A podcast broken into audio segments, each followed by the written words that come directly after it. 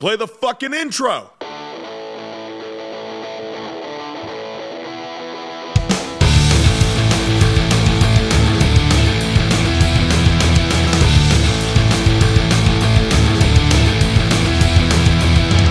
This is Dustin, And this is Eric. and this is SLC Punkcast. Thank you for joining us yet again. We're up to three in a row. Yep, three in a row. Three, 339. Once we get to 340, that's when I know that we'll be officially back in business. We over overcame that three episode hump. Right.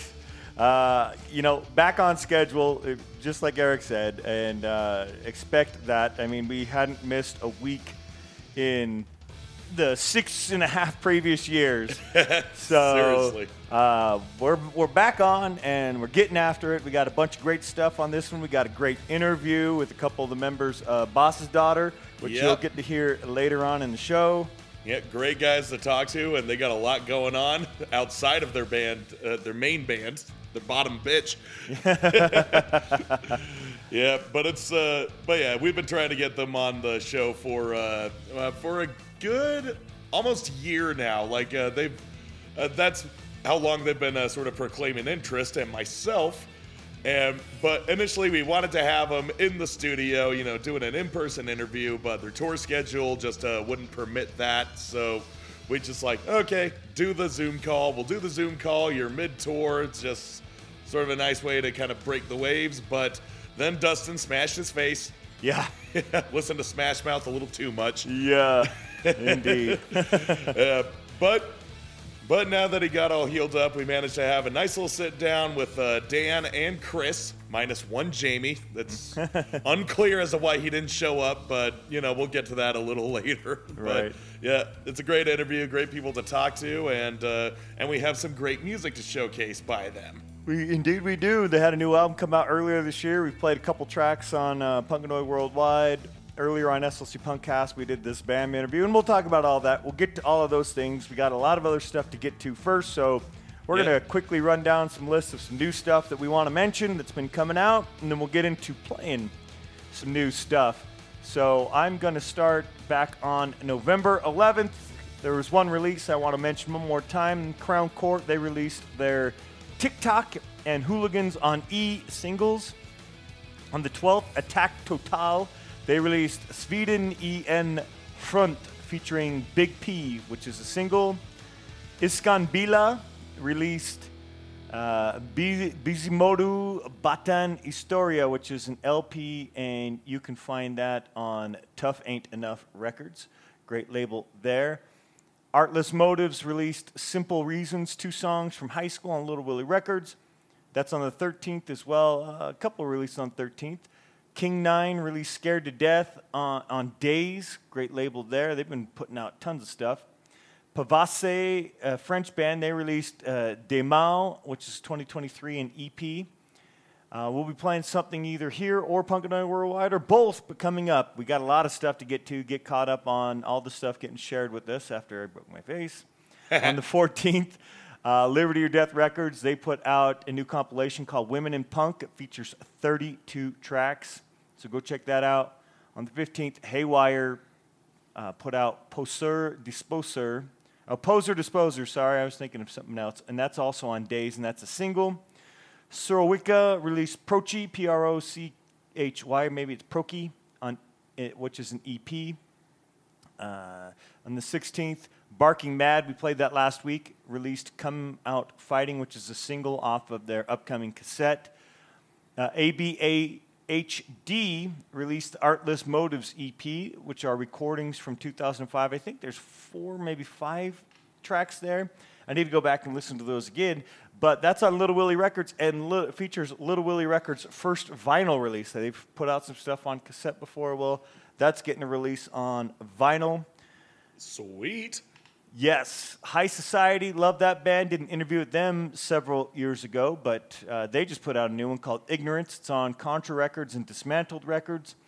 Uh, I don't think it's been released on Dismantled yet, but it's already out on Contra, so you can go check it out. And its digital version is out. Malad released their self-titled, which is great. Definitely be playing something from that coming up on an upcoming episode. Uh, also on the 17th, as it was a Friday, got a few releases. Uh, Teens in Trouble split with Desert Mambas. Yard Boss releasing No Casket 1993 on Rad Girlfriend Records. Rank and Vile releasing Worship. D Cracks releasing 20 Years, a frantic effort on Pirates Press. The Mannequins releasing Swedish Woods on Lovely Records. Prior Convictions putting out two new songs called Failed State. SSD Control released The Kids Will Have Their Say, Trust Edition. Scunthorpe Yobs released uh, We Are the Yobs. That is a vinyl of that. I think that might have come out a couple months previous digitally, but the vinyl is out on No Front Teeth Records. The Scoffs released Factories in Heaven, which is a single. Rotting System released Karenlingen Inzinden, which is a single. Bed, BED, released Black Diamonds, which is an EP on Wiretap Records. Also on Wiretap Records, Knocked Down released One Way Ticket. Then Myria released The World Will Open Up and It Will Swallow You Whole, which is an EP on Rare Vitamin Records. Divided Heaven put out V, or I'm assuming it's Roman numeral 5. Uh, Red London and Fatal Blow put out a split LP, which is called Acoustic Sessions, which is like five or six songs of previously released tracks, but obviously acoustic versions from both of those bands. So I think it's like 10, 12 tracks at least total on there. Ah. On the 18th, Rich Widows released Jackie, which is an EP. The War Lovers released Chaos, Chaos, Chaos, which is pretty great. I recommend checking it out. On the 19th, Burning Flag put out a split called Punk with Garrafa Social. Behind the Flag released Behind the Flag EP on the 19th. Trashed Again put out their third new single this month called Dead Man. Last Wishes put uh, out Up in Smoke on the 20th, and that's a single on Daze. The Last Responders put out the title track off their upcoming release as a single called All Bets Are Off. The Savages released uh, Roses Are Red, My Love, which is a split with the You Know Who group. That's the name of the band, the You Know Who group, on, Wap, on Wap Shwap Records. Uh, Darko released Why I Cannot Be, which is a single on Lockjaw Records. And then today, when we're recording this on the 22nd, No Turning Back put out Conquer, which is an EP on Triple B Records. And The Hope Conspiracy put out Confusion, Chaos, Misery. That's the name. It's actually four tracks. Eric, I'll let you do your list. I got about 10 or so left to go, but I'm going to give my mouth a break and let Eric's mouth do the talking. Finally, shut your damn mouth. Right? well, I just have a uh, few to, br- to bring forth. On November 14th, Enforced released a new single of a song called Casket. And I listened to that one today, and uh, yeah, it's pretty short. It's just about a minute and a half long. Okay. So it's uh, it's kind of got some death grind vibe to it. I'll have to listen to it again because it's uh, it's pretty badass. Cool. On the 15th, Haywire released their Poser Disposer single. Cancer Christ released Baptized in Piss and Shit single. And also, upon the upon talking about their uh, uh, Bring Back the Guillotine single on the last episode, Anthony reached out to me and he was like, Hey, can you plug this one? And it's the single God Hates Cops, which is also a forthcoming si- single off of their albums, of the album in January. So I was like, Okay, I could do that, but just give me a little bit of time. So maybe next week, maybe two episodes apart is enough for uh, to be plugging a new song from the same band. I'll do it. uh, so anyway, yeah, I'll be uh, I'll be talking about that one. Anyway, also on the fifteenth came uh, uh, Coliseum's album Infinity Shit. Uh, the 17th is that aforementioned Cancer Christ single, God Hates Cops. Also, their ho- Home Invasion released their LP promo, which is technically a single, but on their Bandcamp, they have it labeled as the LP promo. so, so yeah, there's that. The Flatliners released uh, Dead Decade, and yep, Rank and Vile released Worship. I've yet to listen to that one, but you know how I feel about Rank and Vile. I love Rank and Vile. I think they're fucking badass. And Shit, I lost my place. There we go. On the 20th, Last Wishes released uh, Up in Smoke single. So help me God, if this isn't a song about Cheech and Chong, I am going to be very disappointed. or at least they have a reference or something in there other than the title itself. right? Yeah, now, now I'm gonna hold them to that. I gotta listen to Last Wishes. uh, Shipwreck AD released their self-titled AP, EP. Shipwreck AD, self-titled EP. anyway, then Last Responders released a new single, All Bets Are Off. Then on the 22nd, Hope Conspiracy released their EP, Confusion, Chaos, Misery. Those three words separated by slashes. And No Turning Back released their Conquer EP. That's all I got for the releases coming up in the next uh, within the next uh, week and a half. And yeah, that's about it. Cool. what do you got to finish us out with? I'm gonna wrap up the list starting on the 23rd with Battle Flask releasing a new single called "Trash My Pad." They have an upcoming release. I think that's due out early in the new year. The Drowns are putting out another seven-inch featuring two tracks. They are "Just the Way She Goes" and 1979 Trans Am. That'll be on Pirates Press. Jodie Faster and Corrupt Vision will be releasing a split 7 inch on TNS Records, and that will be on the 24th. Mad Caddies are releasing a new single called Palm Trees and Pines. DOKA, Doka, I guess, I, I don't know, maybe it's just DOKA, are releasing Hypnotized on the 25th. No Time, I'm really looking forward to this release. Uh, Suffer No Fool, it's a 12 inch that'll be out on Mendeku Diskak and TKO Records. That's a cool uh, band. I believe they're out of Pittsburgh. They're awesome. Been looking forward to something new from them. Parka, P-A-R-C-A, are releasing a demo on the 28th, on also on Mendeku Diskak. On the 1st, the Seafloor Cinema are releasing a self-titled Seafloor Cinema on Pure Noise Records. Animal Shithouse are releasing Who Taught You to Hate on Lockjaw Records. The Fuzz Tones are releasing Friends of and Fiends, Friends and Fiends. And Meantime we'll be releasing Living in the Meantime on Indecision Records. Minor Threat will be releasing uh, Out of Step Outtakes on Dischord Records. And then Hats and Caps, uh, great band there. They're going to be releasing a split with Eastside Dogs. It's going to be a split 12 inch. So be on the lookout for that. That's all the way up through the first. Uh, there's a couple releases that I believe are going to be coming out, possibly within that window. No- Noise says they're putting out some new music. Make they make it sound like it's coming out soon, but I don't know how soon.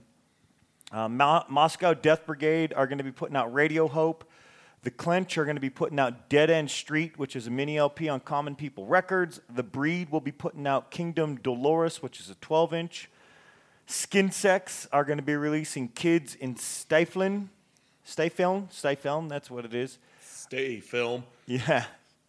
Uh, Urban Elite will be putting out a release. Backbreaker should be putting out Reclaim the Streets, but I think that's been listed for a minute.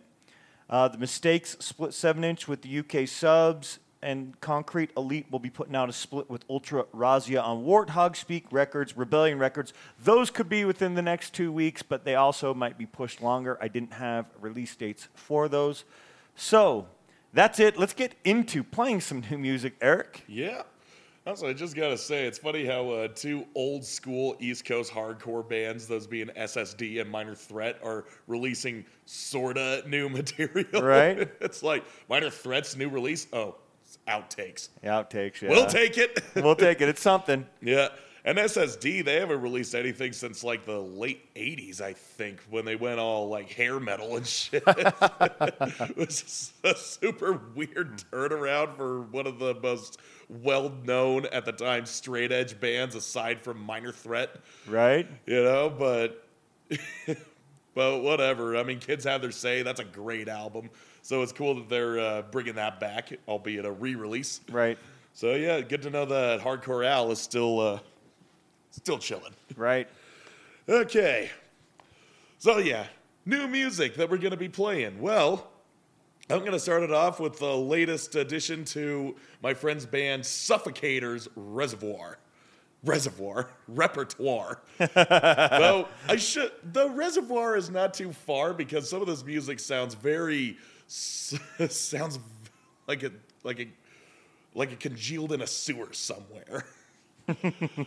uh, at least their early stuff, but but yeah, I mean that in saying like uh, their music is being at least in their first two albums, their self-titled that came out in 2021 and Rotting Existence that came out last year was a mix of sludge metal and hardcore.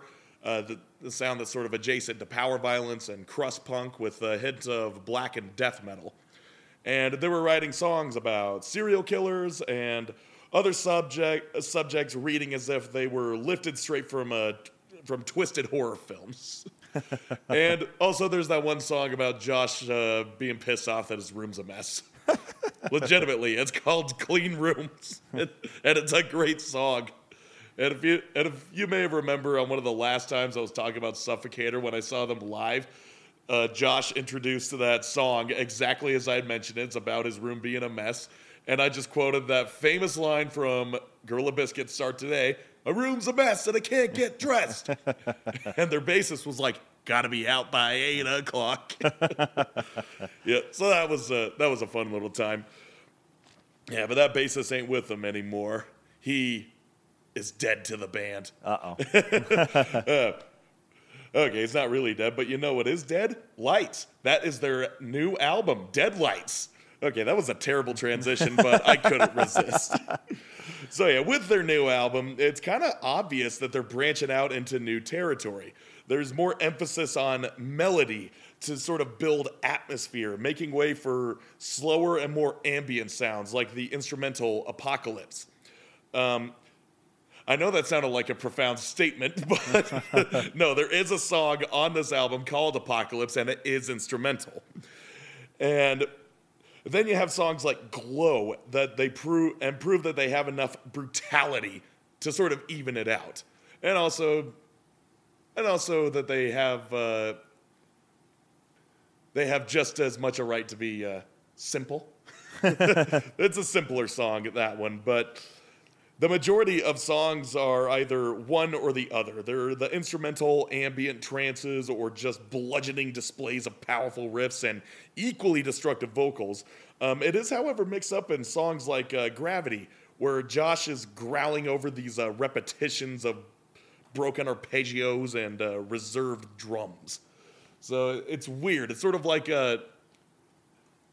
It's sort of like a heavy heavy lounge music, if you think about it. So, uh, you'll, under, you'll understand what I mean. There is a. I mean, it's kind of it was kind of difficult picking a song for this one. There as there is no one song on this album that entirely encapsulates Suffocater's sound in in their current state. It's not a it's not a singles album, we'll say that. But to me, that works to is to its advantage because if you know how I like to consume music, albums are meant to be heard in their entirety. That's what I think. And the song, the songs on this one, they stand by themselves. They stand by themselves fine, but are meant to be heard in conjunction with the rest. So to me, it's just a matter of mood. What song do I want to hear today? And today, it's Embitter. this song is just simply the heaviest. It's got chonky opening riffs that can stomp and sprint with emboldening leads, and intonated or otherwise. And the last third of the song just leads out with unrestrained drumming, holding a swinging rhythm while the guitars go off the rails. It sounds like controlled chaos that you can sway to. you know, just stick your hands in the air and just sort of and just sort of shift around, almost like you're in a I don't know, like a psychedelic rock show. yeah, so I know it's a lot to uh, sort of uh, take in, but but yeah, here is Embitter. You will see what I am. you will see what I mean. Suffocater's killing it.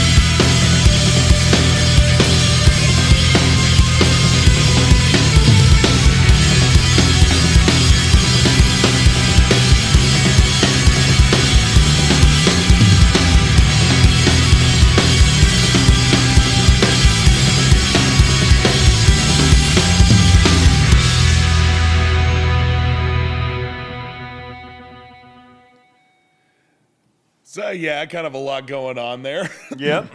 and believe me, the rest of that album doesn't sound as similar to that song. Like I said, this is just kind of a uh, this was just kind of the mood that I was fitting. So, and this was close to becoming like uh, my uh, great cover to cover album this episode. But I had other obligations and promises I made to myself, to which I had to uphold. Um, so yeah, maybe in the next episode or the next uh, couple episodes, I will uh, return to this album because I feel like there's a lot more to be said about it and a lot more uh, different types of uh, different types of sounds on this album that they can uh, that should be externalized. Cool. So so yeah, we will revisit this one. Um, pretty sure this is gonna make uh, make it on my year end uh, roundup. I gotta say, I've I've consumed a lot from this album, and it's sitting with me pretty well. so yeah, Suffocater, they're on the rise. Um, I'm excited, proud of you guys, and Josh. I hope you uh, finish up in nursing school pretty soon. That's not a joke. He really is. He's That's uh, great. looking to become a registered nurse. Good for him. And it's like, uh, yeah, amidst all the study and all this crazy shit he had to do, then, you know, being a student, it's a pain in the ass. But, but yeah, he man, he still manages to uh, create some fucking awesome music with uh, with a good crew behind him. Awesome. Like the drummer and the bassist he ha- they have now, they're in Suffocater. I mean, you heard them; they're on point. I love it. That's great. Well, good stuff there.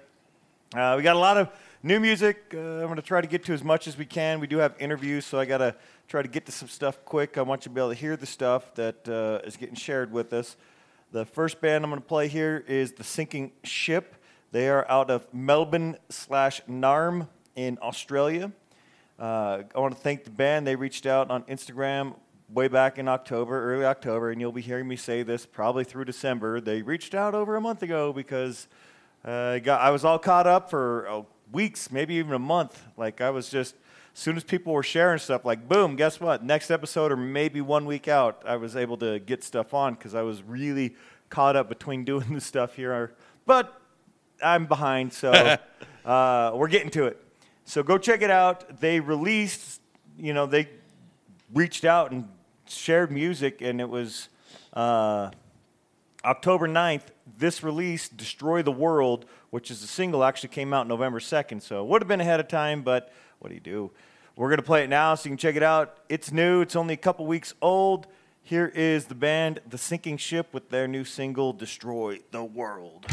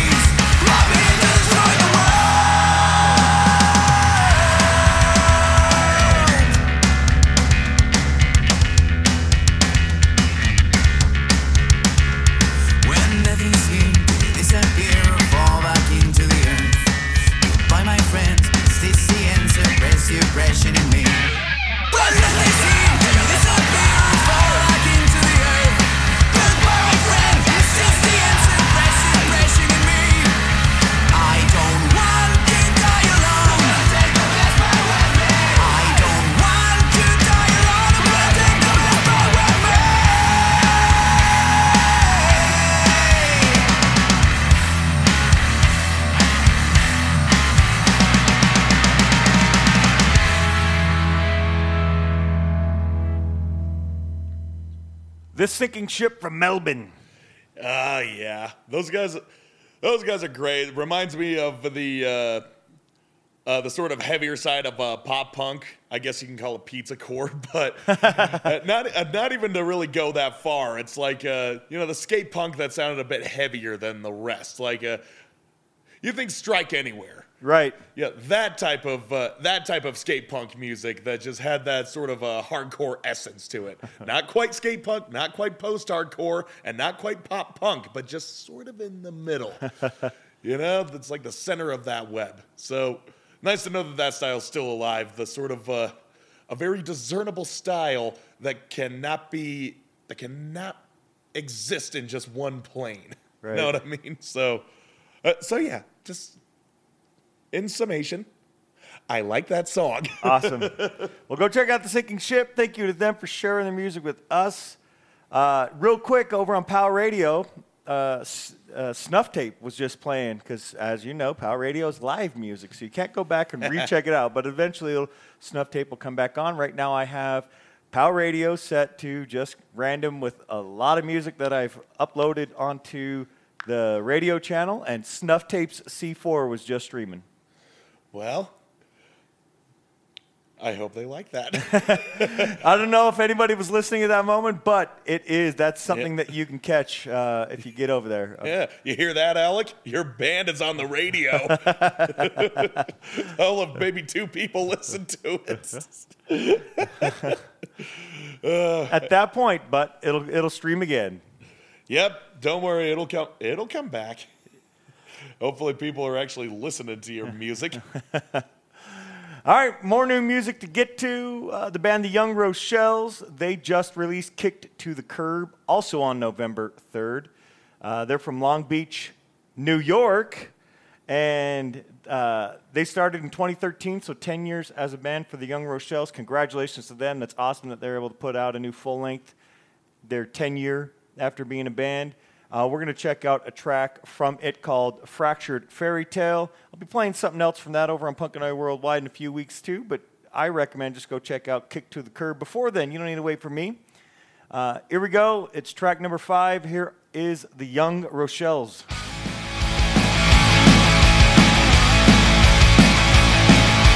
Knights in shining armor ride their steeds.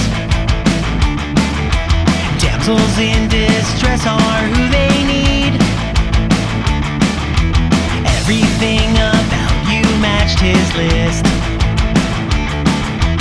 making him believe love could exist. Oh no, you're saying he's the bad guy. So why is the mirror blaming you? Your Prince Charming is an idiot, and you're no princess yourself. Your fractured fairy tale has got no place upon the shelf. Watch you play the role of enchantress. You tricked a man who wanted wedded bliss. When the magic slippers failed to fit, it broke the spell on him and showed the witch. Yeah. Oh no, you're saying he's the bad guy. So why's the mirror blaming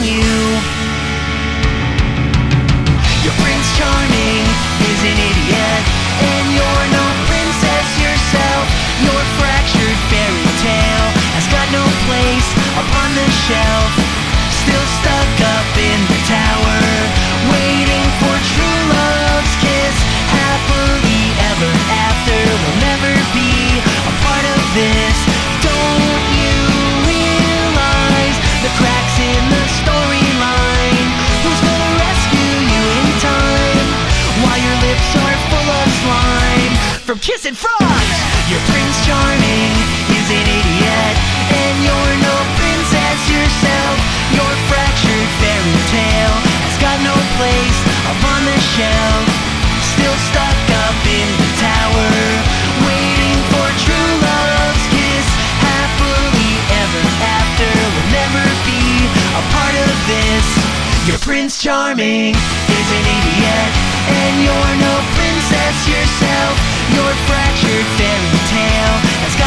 place upon the shelf Still stuck up in the tower Waiting for true love's kiss Happily ever after will never be a part of this Young Rochelle's fractured fairy tale. Okay, you know what I you know what I was saying about uh, the sinking ship and how they're uh, you know they got their own sort of uh, genre going, right? Or or Pizza Core, is that what you called it? Pizza Core?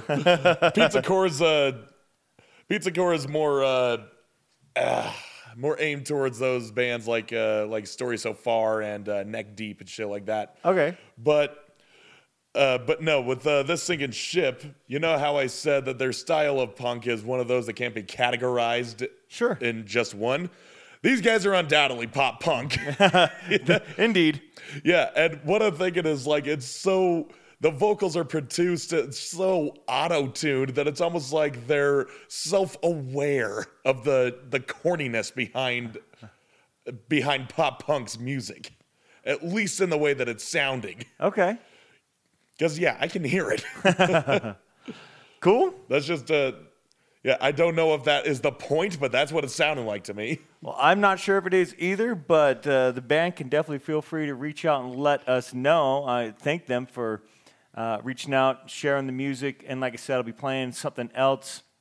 Uh, there's a little bit of variety in sound, and, and we'll be looking for uh, you know maybe a little bit different sound, I suppose, from the album uh, that we'll be playing on Punkanoid Worldwide. So be on the lookout for it. Thank you to the Young Rochelles. We are going to keep the train a rolling. Eric and I both just have a lot of new music. I mean, after taking a month off, try to get to the new stuff. I do. We'll get back to getting some older tracks on, but uh, just got a lot of bands that I want to play their stuff. I appreciate when people share their stuff. So, Eric, you're up. What do you got?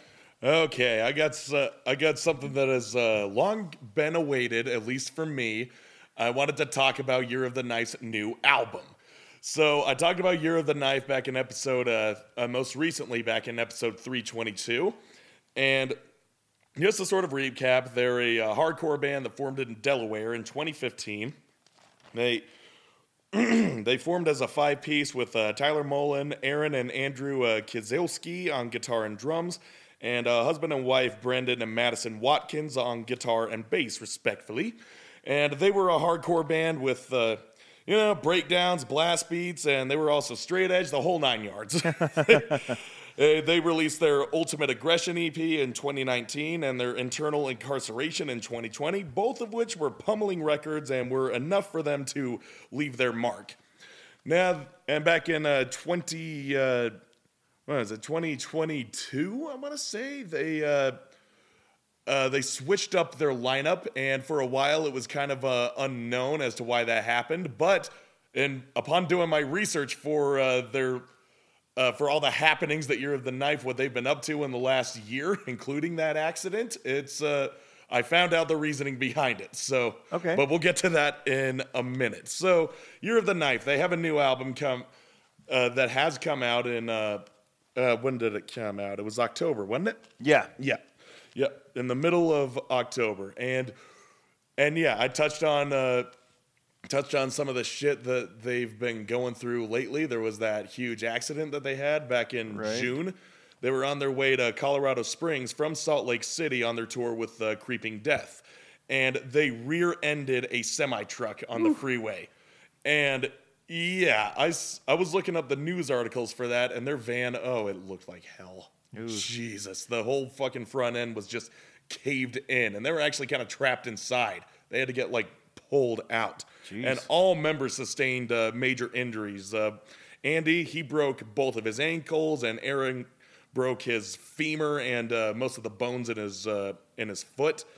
Uh, Brandon was actually the luckiest one because he didn't have the most uh, uh, the most injuries, though he was concussed and he had contusions. And yeah, these all seem like uh, pretty standard injuries one could uh, one could receive with a collision in a car accident uh, with another car. Right. You know, but Maddie, arguably, not even arguably, she had the worst of it all. You know, alongside alongside a broken jaw and facial fractures and a broken femur and also ankle, she received a TBI, traumatic brain injury.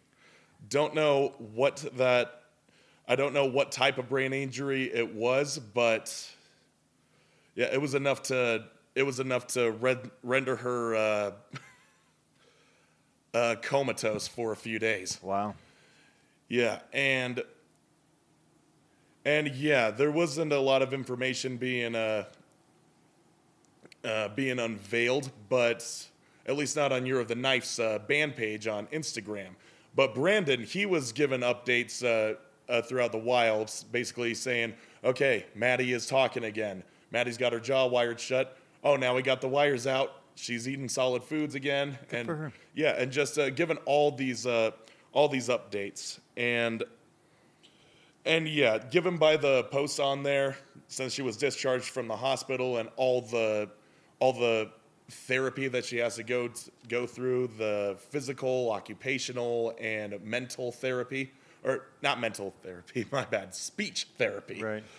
You know, the way that it's looking is like uh, slowly but surely. Good. And I can attest to that being a TBI survivor myself. It's it's brutal.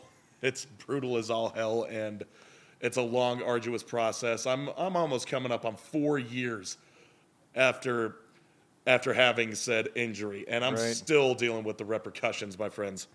So so yeah, if you want a more uh, in-depth uh, in-depth analysis of this. Uh, Brandon uh, did an interview with the online zine Antimatter, and that's where I got some of this uh, information from. But if you want to, uh, if if you want to know more, this is probably the most uh, uh, soul-bearing interview that he has done in the wake of all of this. So go check that out, antimatter.com.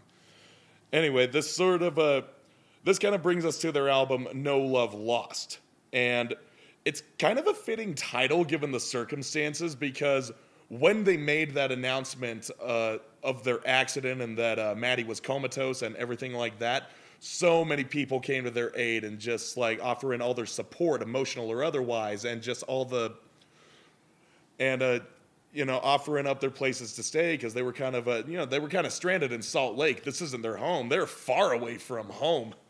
Right. Yeah, and uh, and just all the people who reached out, just saying like, "Hey, do you need a place to stay? Do you need some food? You guys are stuck in the hospital. You want me to bring anything?" One guy actually brought his Xbox to those guys, and it's like, "Yeah, just to play some games on it, keep your, you know, keep your mind occupied." Right. You know, and well, now they're all uh, back at now they're all back at home doing all the uh, recovery and that's uh, that's needed, all the rehabilitation. That's good. Yeah, but it's uh, but it's awesome. Like no love lost. At this this album, this title, it was already everything was already set in stone prior to this. So it's kind of a general statement, but it is. You could argue it was predicated to that inf- that incident. Right. Yeah. Uh, but at the same time, they were a little reluctant to release that album given the circumstances because it's, uh, well, you know, it just sort of doesn't seem right. But at the same time, they're saying, yo, you know what? We got to keep the train rolling. We need some of the uh, income coming in. So if people are going to buy the album, buy the physical album, buy all of our merch, it's all going to go back into paying our bills. Right. On top of the uh, GoFundMe that was you know, all the money from the GoFundMe that they had set up right after this accident. And trust me, they're gonna fucking need it. Cause those bills, man, those bills, what a before insurance kicked in, everything with uh, my brain injury came about to a quarter million. Wow. A quarter, yeah, a quarter million. So, yeah, unfortunately, the necessary evil that is insurance uh, does help a lot. Yeah. Yeah, fuck. And it's open enrollment right now, and I'm my company's switching insurances, so I got to get that taken care of. oh God, that what? Keep my mind on track here. so yeah, that's that's enough about the uh, the trauma dump. Let's talk about the the album No Love Lost. So. Yeah, in comparison to their earlier releases, there's not much uh, reinventing their sound. The only notable difference is the vocals. Now, uh, the original vocalist, Tyler Mullen, he was. Yeah, this is where we where we're talking about the sort of uh, shifting of the lineup and the loss of uh, Tyler Mullen. Uh, also, in that interview with Antimatter, uh, Brandon uh, was talking about how Tyler was noticeably falling out of love with the band uh, to the point where you know, everyone else was excited about the band. We were all in a good spot. You know, things are happening and it's being cool. But Tyler was just sort of like passive, and then was sort of then he was skipping out on practices. He wasn't being uh, as involved with the writing process, and he was even like. Uh, it also seemed like he was being busy towards their uh, when it came time to perform. And that's when Maddie had to come up front and fill in for vocals. And it was to that, the breaking point was when they were about to go on tour in Europe. He kept putting off renewing his passport. He's like, Yeah, I'll get to it, I'll get to it. And when they realized that later was never coming, they're like, Okay, we're gonna kick this guy out.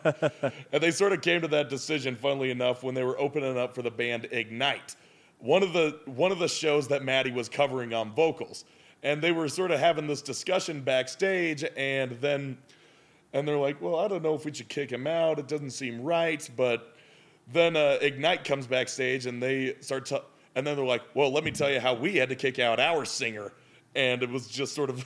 It was just sort of an enlightenment period. Like, okay, yeah, you're right. You got a point. So, exit Tyler Mullen. In comes Maddie you know, the bring her to the front, so to speak, as her official replacement.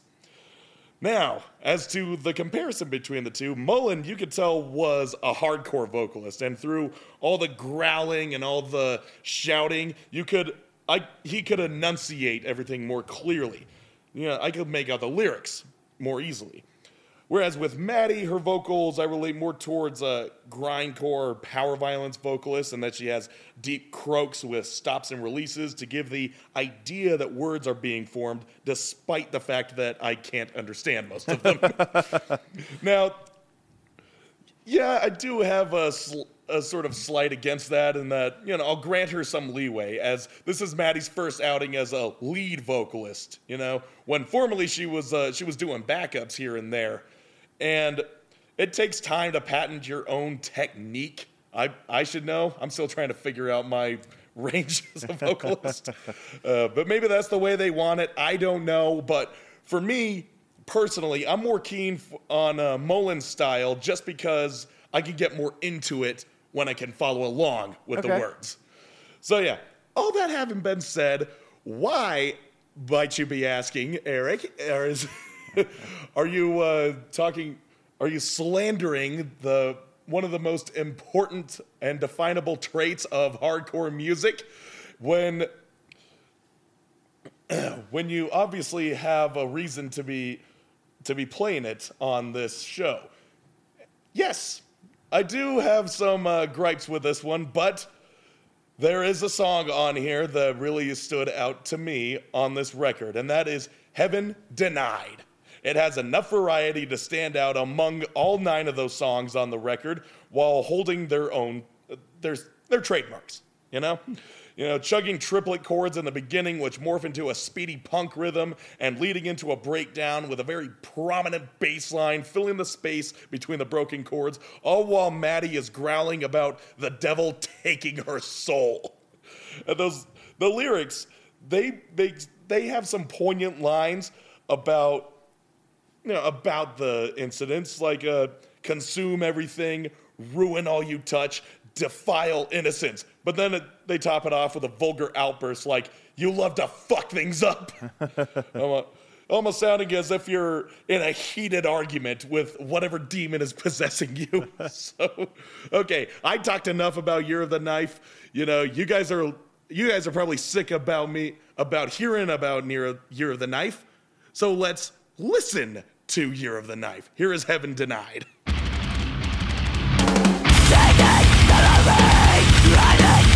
Yeah,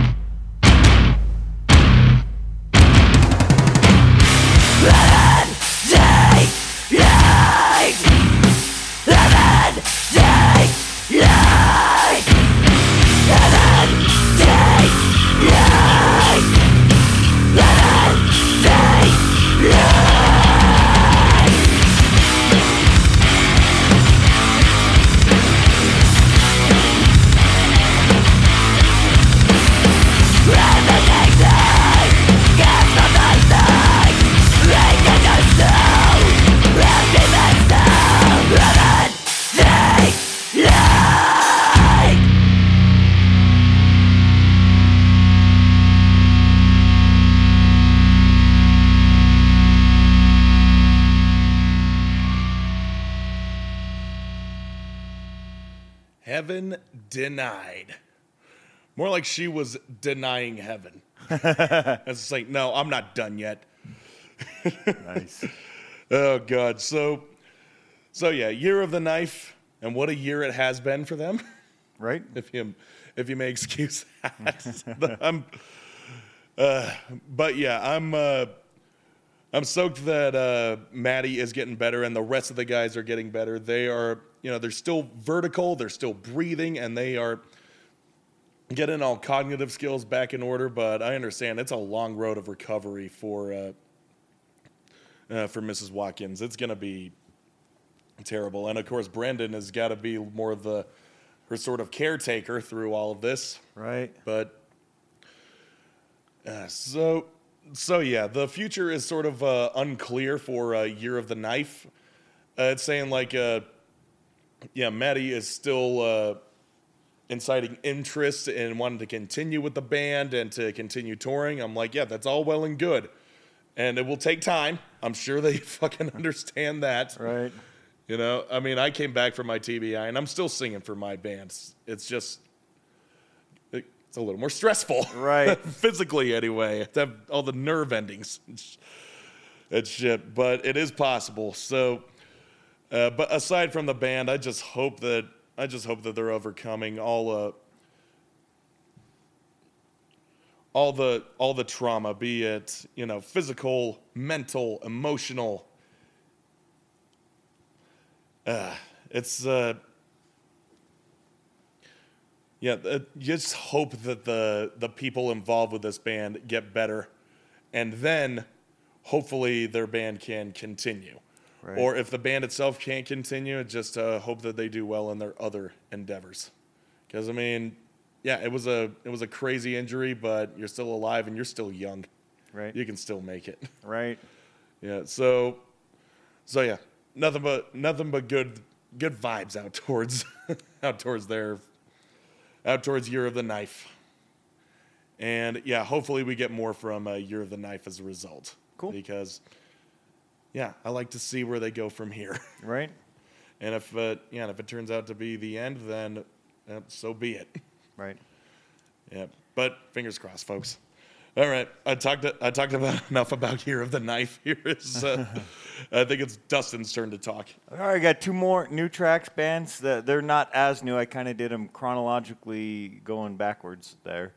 Uh, but the band, The Dayjobs, uh, I can't find any social medias.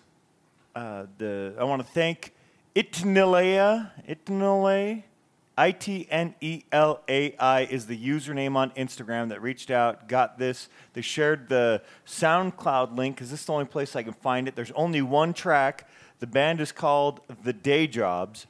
Uh, I don't really have too much other information. The Dayjobs have a single which appears to be The Dayjobs, and so I assume it's the band's name and it's the track name and the track was released on September 15th. It does include the lyrics there on the Bandcamp, or not Bandcamp, but uh, SoundCloud page, so you can go check that out.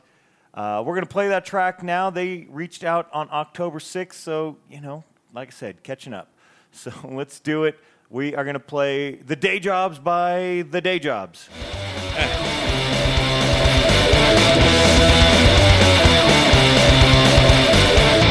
the coffee, feed the dog a final piece before the song. Up at five, the crack of dawn. My bladder is ready to alarm. Bound to chains from nine to five with desk jockeys for half a lot. Did is incessant rings above the drone of bleeding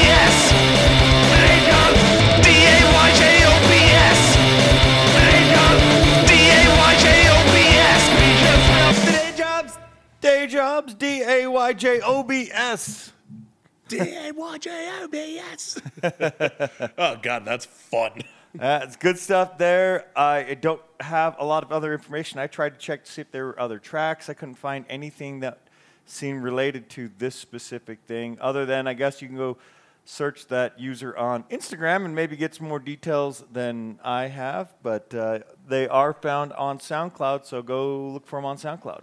Wow. SoundCloud. yeah. People still use that. yep. Uh, it, it's there. It is, and you can go listen to it. Uh, we're going to play one more new one, talk about some live shows. We got an album, and don't forget, we have an interview with Boss's daughter, and that's coming up soon. So uh, we're going to play another track from the band The Agonizers. Uh, they released That's Right, which came out on August 18th. Uh, the band reached out on October 6th, and I told them I'll play another one because it's great. Uh, it's re- very difficult to pick because I actually really enjoy this album. There's several tracks, and when I'm only picking a track to play, sometimes the releases are that way. The, band The Agonizers features band members from Connecticut and Massachusetts. They formed in August of 2019, so they've been around for a bit. It's a four piece band, and this is their first full length that came out on August 18th. So, off of That's Right, we are going to get to the track The Way. Uh, that's the one that I like the best at the moment I was picking, so that I hadn't already played. We already played Hulkbuster. So, let's do it. Here goes the Agonizers with The Way.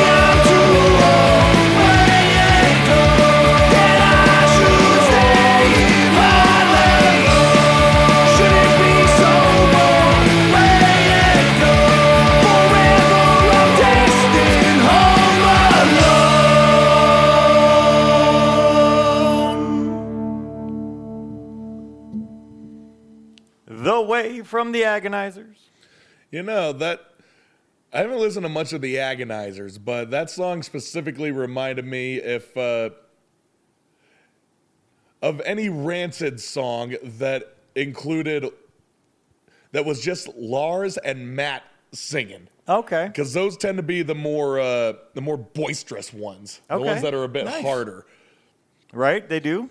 Yeah, that's what. Uh, yeah, that's what it sounded like to me. I mean, the, and the singer does have uh, the sort of same vocal range and raspiness that Lars has, and and of course there's the fucking uh, bass that is uh, taking over the music in the verse. Right. Yeah, so so like I said, it just reminds me of some of Rancid's heavier material. You know, not quite a you know, not quite a street punk side of things, but just a just that sort of in between. Right. Yeah, I'm really doing a lot of genre hopping in this episode. At least in terms of uh, uh, review. Well, on that note, let's see if, uh, you know, go check out the Agonizers. Again, I told everybody uh, I really like that album. I recommend going and checking out more. It's a full length, there's a lot of stuff to check out. But on that note, Eric, let's get into talking about some live shows. So either some upcoming ones or if you saw any, and maybe that'll be some more genre hopping. Yeah, a little bit, actually. okay, the first show that I went to was the SLC Death Fest. That was uh, last Friday. And yeah, the Death Fest, that included uh, bands like Mortuous, Mortal Wound, Street Tombs, and Oryx. Oryx was kind of a standout because uh, this is a death metal fest, and Oryx is not death metal. They actually, they're closer to being a sludge band, which was pretty cool. That's it was actually quite it was actually quite welcomed. A nice way to sort of open up a show that's got a lot of aggressors towards it. but yeah, but yeah, the other bands that I uh, uh, that I saw, the Street Tombs, they were and Mortal Wound, and Mortuous. There were some good, uh, yeah, some pretty decent uh, death metal bands. Mortal Wounds was a bit more on the slam side of everything, but that wasn't the reason we were there. No, the reason we were there was for Left to Die. In other words, half of death. yeah, the band Death. If you're uh, if you're familiar with your uh, death metal history or even your metal history, um, Death was a band that formed in 1984. That was a are often considered the uh, pioneers, if not founders, of death metal. It's in their name. But some people argue that it was possessed because they actually wrote the song Death Metal, which was actually kind of a poke and prod to the Venom song Black Metal. Okay. And- but Venom didn't exactly invent black metal. They just wrote the song thinking it was funny. That was possessed doing what they were doing, but it was different. It was uh, heavier. But, you know, we're not here to talk about possessed. We're here to talk about death. Yeah. And Death was one of the uh, biggest names in, uh, in death metal, if not the biggest. And unfortunately, their career was cut short because, uh, because Chuck Schuldiner got brain cancer. So that that took his life in 2001 and yep death was death was dead. There's no, i know how it sounds but that there was no other way to put it. So yeah unfortunately a lot of us uh, kids who were uh, born past that time or even before that time and didn't exactly have an, an understanding of what death metal was such as myself we couldn't experience death to the fullest extent. So Left to Die was kind of advertised as the closest you will ever get to see death. And here's why it's because it features uh, the, gu- the guitarist and bassist who were on the first two albums, Sp- Scream Bloody Gore and uh, uh, Leprosy. And they advertised this as like Leprosy was going to be being played in its entirety. And yep, they played all of Leprosy and some songs from Scream Bloody Gore, including Zombie Ritual and Baptized in Blood. Or no, they didn't do Baptized. Uh, but yeah, they did do Zombie Ritual. That was a fucking banger. And and yeah, leprosy, albeit out of order. and it was it was just great to to hear some of my favorite death songs live. And leprosy is one of my favorite ones. That may be my favorite. It's sort of neck and neck with spiritual healing. I love both those records so damn much, almost equally. Just sort of, uh, I guess, it's just sort of dependent on what I want to hear. Do I want to hear? Do I want to hear pull the plug, or do I want to hear? Uh, you know, spiritual healing. yeah, but I was most excited to hear Pull the Plug live. That is one of my favorites. That was some fucking good shit. All right. So yeah, Left to Die, that was a good one. Then I uh, changed uh, changed gears, and the next night I went out to the International, and I saw a goth show. It was uh, ten dollars to get in, but I got in for free That's good. because I just walked past the guard. It was like all my friends were showing each showing the guys their IDs and pulling out their cards, and I was like, uh, "Guess I'm just going in," and walked right past them. Uh, so anyway, yeah, I've never been to like a uh, goth show or goth night or anything uh, like that. I've seen goth bands play, I guess, or as my roommate puts them, pseudo goth. Because it's just like people who like to dress as goth music and they go and watch goth bands, but it's more like uh, goth metal or goth rock bands. It's like, yeah, I bet you, uh, I bet you don't listen to Bauhaus. I bet you listen to Evanescence, do you? that's what that's what I'm saying. So yeah, I've never been to an official one. And who did I see? I saw the bands uh, Buzzkill and uh, or not Buzzkill, Buzzcull and Normal Bias with these uh, DJs Mercy Seat and DJ Fish slash Ophelia. Well, uh, two separate DJs playing at the same time, I suppose, or they were just sort of like not not exactly competing with each other, but just uh, ah, God, what is that? What is the damn word? Consolidating with each other, I guess. Whatever. They were doing their sets at the same time, just feeding off of each other. Uh, and anyway, it was pretty cool. I was just there with my friends, and we were doing like all the weird little swaying goth dances, and you know, I was just moving the way that the music moved me. And then when I got home, my roommate was like, "Oh yeah, let me show you some of these uh, dances." She's like, "This is the pulling of the cobwebs down. This is the sort of swaying. You got to hold your hands up like this." I'm like, "Okay, cool. I'm not going to remember this at all. not all of them anyway, but." But yeah, it was it was pretty cool. It was just sort of a nice, uh, a nice uh, fucking total 180 to the show I had experienced the night prior. It's like I'm here with all these rabid, just, just rush, raucous ruckus of fucking death metal heads to these sort of moody, sort of brooding uh, goth kids that are just staring at everything but staring at nothing at the same time, just lost in transient thought. Where is this music taking me? at least that's how it felt to me. But still, fun times, fun times to be had. Those were the shows that I attended in the last week. Nothing too, nothing too crazy, but still noteworthy, I believe. Nice. Anyway, for uh, shows coming up, I got a I got a few to plug. There's just a yeah, and just a few. Like on the uh, 30th, August Burns Red is coming back for their uh, 10 year anniversary of their album Rescue and Restore. They'll be coming with uh, Brand of Sacrifice, Spite, Chris, and Crystal Lake. That'll be at the complex, and it's $45. That's including all the fucking taxes and fees, and it starts at 6 p.m. And yeah, I guess that's all I have for the rest of November. you know, I haven't been keep- keeping up with some of the underground shows, but I'm gonna look into that right quick and just make sure make sure that I'm not missing anything. So I'll do that while uh, Dustin, you plug yours. Okay, I only have three, so I'm going to go through mine kind of quick. Uh, first, t- tomorrow, and this is a Friendsgiving. So if you are in, I assume this is uh, in Las Vegas, as I'm getting this from Fool's Errand. Uh, the Friendsgiving is at Power Plant, or no, sorry, not at Power Plant. It's at Eagle Aerie. Uh, features the band Power Plant from London, Simtar from California, Crochet and Spring Breeding, and it is at you can go to at Power Plant XX if you want to get more details. But should be in Vegas, twenty bucks, all ages show, and oh, when I say tomorrow, I meant today. That's a today thing. I thought it was tomorrow. So you probably, uh, hopefully, you got to go and watch. Okay, then. Yeah, I, I fucked that one up.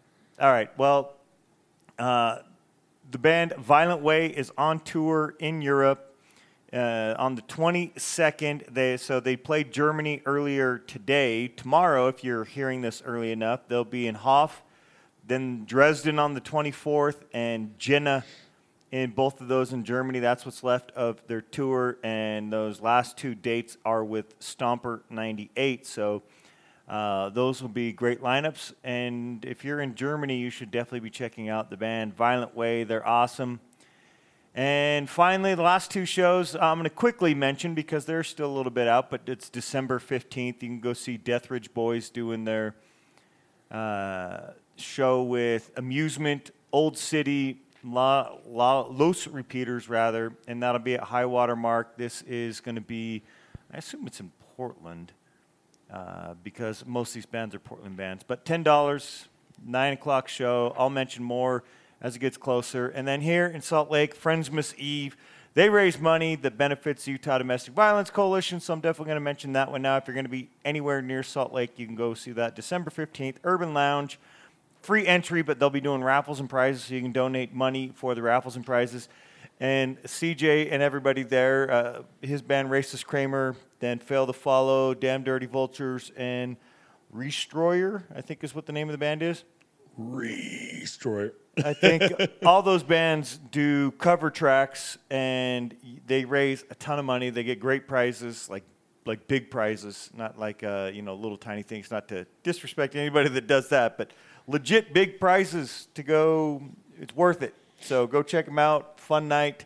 Eric, that's all I got. You ready? Yeah, I do have a couple more things to plug. 'Kay. Uh, not exactly a show, but a, uh, a sort of uh flea market is going to be held at Aces High. It's called the Blackened Friday Market. That takes place on Black Friday this week. Cool. Uh, it starts over at uh, 2 p.m. and will go until 9 p.m. And and yeah, you could buy new and used merch. You could do uh, tarot records, uh, tarot. I'm sorry, tarot cards, and then records and tapes and CDs, local artwork, jewelry, and more. That I'm reading this right off the flyer. So yeah, it's going to be a lot of uh, local vendors. Definitely check it out if you want to get some gifts for your uh, all of your cool edge lord alternative friends. Then that's the place to be. Nice. so yeah, Black and Friday.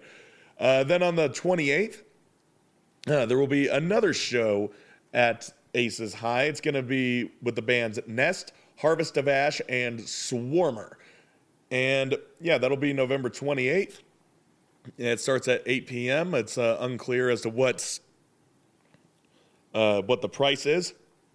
I'd wager to say maybe ten dollars, maybe fifteen, because I'm pretty sure uh, uh, Nest is the touring band.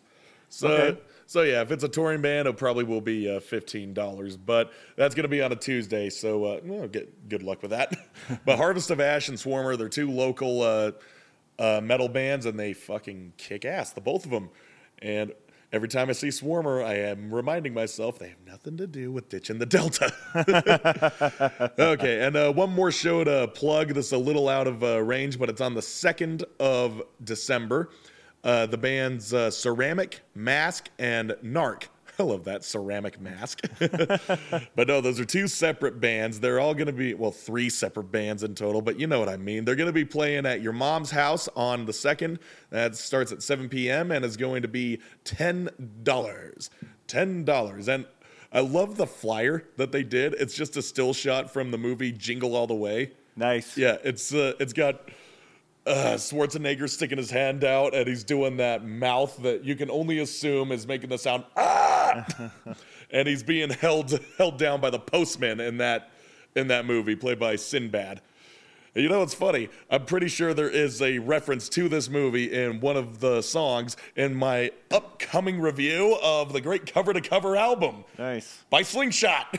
Nice. Yep. If you may have remembered last uh, last week, I told myself that I will be plugging more of Slingshot since uh, uh, everything else in the previous episode, that split that they did with uh, Split Image, uh, the music was uh, leaning more toward the uh, latter on that. So. So yeah, I figured that Slingshot they are a uh, a unique enough band to get their own episode, and not only are they u- are they unique, but they are awesome. That's cool. You know, if you may have, uh, you may recall uh, what I said in the last episode, but here's a little recap. They are a band. They formed back in uh, 2018. Uh, a bit of a mix of punk, indie, funk, and garage rock, and and also some gothic overtones. Uh, they have uh, some garage rock in the uh, riffs, some indie in its leads, some funk from the bass and drums, and these soaring vocals from their lead singer She-Ra that kind of emph- it sort of emulates those rock and roll bands, those women fronted rock and roll bands from the 1970s. Yeah, when it was still new. anyway, they've uh, they've experimented a lot throughout their years with uh, indie and acoustic music, and have just but have just recently started dabbling with heavier aspects from punk and hardcore. And with that, it's not too far a quiet cry away from the sounds of Drug Church or Modern Turnstile. And they have, and yeah, recently collaborated with uh, Split Image and Chris Sia, uh, sang on their uh, single for this uh, EP, Thousand Tears. Uh, yeah, Thousand Tears. Night of a Thousand Tears. Jesus Christ. and it is on this uh, EP that I'm going to be talking about, The Dawn of Decline. Now, this EP just came out in uh, June of this year. And yeah, a surprising combination of sultry gothic vocals, funky rhythms, hardcore yells, chants, and breakdowns over some reverberated guitar riffs, whose style mimics that of uh, Dave Davies from The Kinks, Wayne Kramer of MC5, and Ron Asheton from The Stooges, had they crossed through the pedal board and shout shouted out of the amp of uh, Nick Cogan and Corey Galusha from Drug Church. Yeah, it's really bizarre, but you'll hear it in a minute. in lesser hands, this would fall apart. But under the watch of each member and the guidance of Chris Sia, who produced this record, it doesn't. so yeah, Chris Sia uh, was sitting in the producer's helm of this, and also Brandon Watkins from Year of the Knife. He comes back. Yeah, well, he comes back in this uh, episode. I'm not done with him yet. He actually designed the artwork of this EP, which, uh, if you look at this EP, is just a uh, what looks like a breakfast on on a table, and it's got a bowl, but it's full of nails. and there's a, the little box sitting next to it. Looks like the cereal box, and it's just got Slingshot's name right on the top, and these little uh, animated figures just crowding around this bowl. I'm like, I can assume that that's them. so, so yeah, pretty goofy album cover, and it's kind of a pretty goofy uh, EP. But I'll get to that in a second. I'll get to it right now. I wanted, yeah, there's a there are five songs in this one, and they're five hits. They all fucking kick ass. Probably the, uh, and yeah, I love the song, uh, uh, the one that they did with Chris, which was the, yeah, what is it? The Night of the Knives, Night of the Long Knives, Night of a Thousand Knives. I think that's what it's called. I'm getting a little off track here. I didn't choose that one because I already talked about the music that they did with Split Image in the last episode, and this is focused towards uh, what they do. And the song that I chose was Colombian Supremo. It's strictly the main lineup, all working off of each other's strengths. The drums and guitar are following the bass, and the guitarist does some screaming in the background of She-Ra's uh, soaring lead vocals and even does some they even do some psychedelic guitar passages that emulate Dick Dale Dick Dale's guitar stylings. For those of you who don't know who Dick Dale is, I can say it in a riff.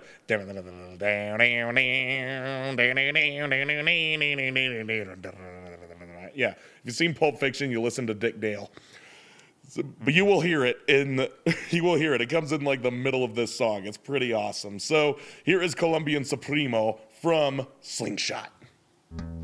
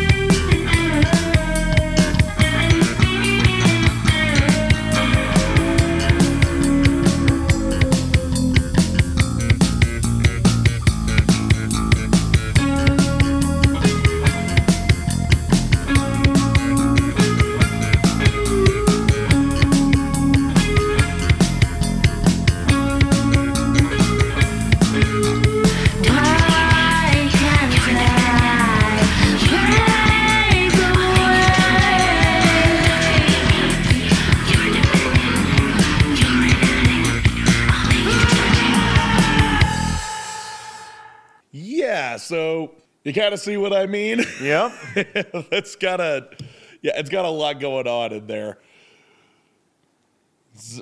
So yeah, not, not much else to say about that, but other other than just that, see.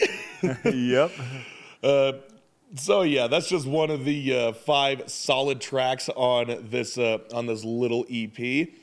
Uh, so which one, which other one did I want to choose? Well, I decided to choose their the closer of this album. It's Turbo Time. Now you remember what I was saying about the Jingle All the Way reference? Yep. I'm pretty sure I've only seen this movie once, but it Turbo Man. it's such a weird thing, but yeah, Turbo Man. That's the sort of like uh, in narrative character, and I'm pretty sure that that's his catchphrase. It's Turbo time. Maybe it's not. Maybe I I'm think it just, is. Maybe I'm just mismer- misremembering it, but but yeah, that's just one of the references that comes out in this uh, in this song. But I'll get to that in a minute. Turbo Time, the music, it's got it's got blues and groove with uh, Shira doing some uh, talk singing in the first verse. It sort of reminds me of the unhinged rants that you hear in hardcore songs, but it's not as aggressive. If anything, it sounds more like when uh, uh, when Jello Biafra is going off on some little uh, tangent towards the towards the outro of a song. Like think uh, "Soup is Good Food," Right. Where he's just kind of like having this little ramble to himself. that's that's basically what Shira is doing here. Uh, but she is quick, however, to jump back to her uh, bass vocal methods. It gets a bit heavy toward the end and sort of reminds me of breakdowns that you hear in like the softer post-hardcore songs or like second wave screamo bands. Again, I'm doing the genre referencing here, but that is what I hear, and it's uh, the funny thing about the breakdown. Here's the reference that I'm talking about. I think it's referencing uh, Randy Savage's character Bonesaw from the first Spider-Man movie. Okay. And no, it's not. Bonesaw is ready, but it's a part. It's uh, it's also apart from uh, some other lines that have sort of le- sort of unofficially been regarded as his catchphrases. And the one that they use here right before the breakdown comes in, "You're going nowhere." They don't use the act- an actual sound clip of that. They are just they just sort of say it. Okay. I'm like, yeah, I guess it's a common used term, but the way that it sounds is like, yeah, it sounds like they lifted that straight from the script. hey, freak show, you're going nowhere. I got you for three minutes. three minutes of playtime. So yeah, if they used that whole fucking uh, segment right there, that would have been hilarious. But I guess they didn't want to risk uh, infringement. Right. Yeah, but who? But whatever. I think it's I think it's great that they uh, that they use that because it is it just adds to the uh, the goofiness of their not just this song but just them Yeah. The way that they display themselves in this EP. So so yeah, let's not waste any more time. It's turbo time.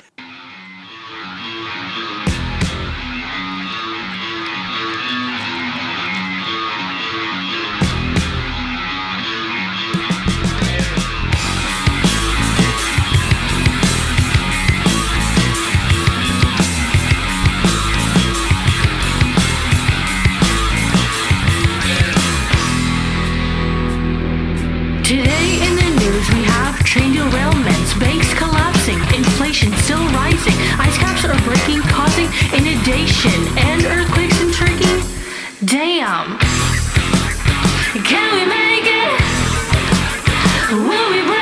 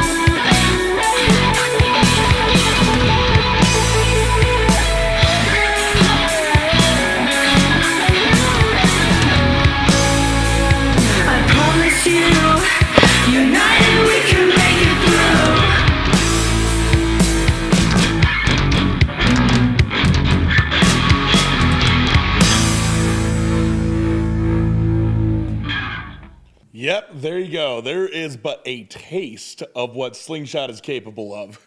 Yeah. and the type of shit that they're doing on this record. Now, as I said, these guys are bending multiple genres at the same time, and um, and in any lesser hands, this would have gone to complete shit. But uh, there's a lot going on in this EP. I mean, the music, the writing, the self-aware humor, it all it all comes together in such a cohesive manner, and each of those elements are just working toward each other's advantages and it's gotten to the point where uh, you know you know you I love experimental music. I love it when uh, genres are pushing the boundaries, but I love it even more when it's done well.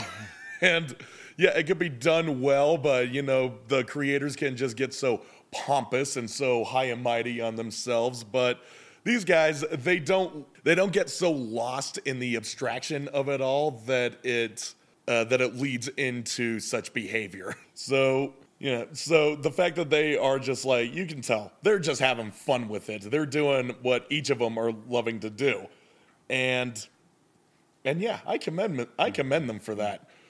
So yeah, Slingshot, this fucking uh, EP is uh, magnifique. yeah, I'm pretty sure it's gonna, I, I'm not pretty sure. I know it's gonna be making my year-end list uh, as far as top EPs of this year. Spoiler alert. It'll be on there. I'm not sure where, but uh, so far pretty high up. Okay. So that's it for Slingshot. Maybe we should talk about something else. Yeah, we're starting to run low on time, so we're going to get to Boss's daughter, and they are. We're going to let them do most of the talking about the band because the interview has arrived. Uh, they did release Bouts with Bummers, like we were talking about at the top of the show, on February 10th of this year. It's on Spam Records. You can find it there. They are from Reno, in case you didn't know. Like I said, we've played them here. We played them on Punk and Noise Worldwide before, so not the first time, but in case you're unfamiliar, they started in 2014. They're going to talk more about that during the interview. Uh, this upcoming year is their 10th year. So we have a couple tracks. We'll play one here. We'll play one on the other end. Both tracks they're going to talk about during the episode or during the interview. So let's get to the first one off of Bouts with Bummers. Uh, Boss's daughter is going to bring us imaginary arguments.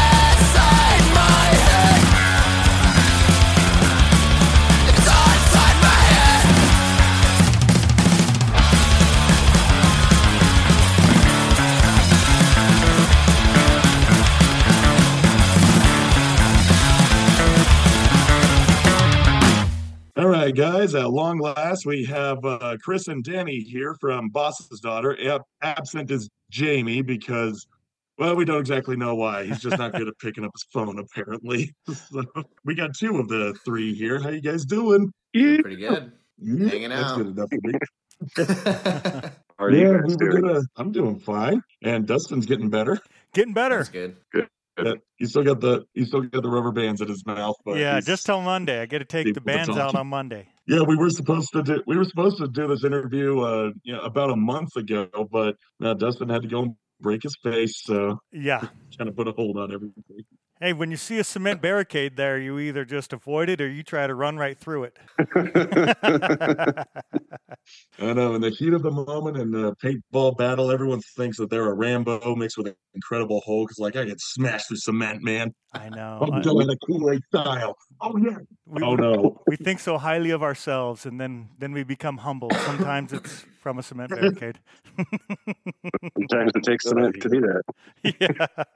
Well, anyway, you guys just uh you guys are uh, just barely got off of a shit. It was a it's quite an extensive tour. You guys were going coast to coast. Overall, how would you say it was? Would you say it was a pretty successful outing? Yeah, it was a good tour. We got to see a ton of awesome friends, which is really like one of the main reasons we do it is just to go hang out with friends. um, but yeah, the shows were great. We got to play with a bunch of rad bands and played Fest in Gainesville. That was really really cool. Oh Yeah. yeah. It was awesome. How how was it playing the fest? Was that like your uh have you guys played like a big festival lineups like that before? That was our sixth time playing Fest. I think fifth, fifth or sixth time. I think it was the sixth. Six. Um, yeah. Nice. and it's been great every year. Um, it's kind of been building a little bit. They put us in a little bit of a bigger venue this year, which was fucking sweet. And uh, yeah, it's always one of the shows we look forward to every year. oh yeah. That's, What's all, that's kind of the anchor for the whole tour. That's like the whole reason for it, pretty much. Yeah, I mean, if we're gonna play a festival in Florida, we may as well drive out there and play some shows along the way. well yeah, that's just that's just intelligent. yeah, yeah. I mean, flying is just so stressful. It's so much better to drive. How would you compare to uh, playing uh, playing the fest to uh, you know all the little uh, club shows you guys do? Is there much of a difference between it? I guess the one thing that I would point out is like the cool thing about playing a festival like that is you get friends from kind of all over little spots in the country and the world really that sort of join up in this one show or you know for the festival and so you get to be like hey friends from salt lake city here's our friends from cincinnati and now like you're best friends and we're just kind of building a giant network of friends, which is really cool. At the local stops on tour, you get to see the local friends, but those moments don't happen, I guess you could say. But that's I, I really enjoy that about the festivals a lot, is getting to build our community and, and introduce friends to other friends. Yeah, because fests are like that a sort of national mecca. Totally. Everyone across any uh, any and all state lines are going to be there. Yeah, a lot of people travel to especially to go to Fest. They always do Oh, such yeah. a good job with the lineup. Now, other than the uh, other than playing fest, like uh, what were some? I guess like some of the standout shows that were on this uh, tour. I'm sure you must have had a couple for for Hmm. better or worse. Let me kind of run down the um jot my memory here. Yeah, I'm still I'm still trying to remember everything that happened. yeah. it, it takes a while. Um, let's see here. Oh, playing in Knoxville was really cool with um our friends Bad Idols. They put out a new record last month called Pop Star, and we played their album release show at their house, which was really fun. Love that band. That was in Tennessee. Uh, La Crosse Oh yeah, was awesome. Wisconsin. All the La Crosse, Wisconsin, Wisconsin. shows. Yeah, Appleton, Wisconsin was sweet. We played a show in Appleton, Wisconsin on a Monday at like 5:30, like an early show. And it was packed and the kids went crazy and the bands were super cool and uh it was great. That was a a nice surprise. We'd never been that far up into Wisconsin as Boss's daughter. So that was a a cool surprise for sure.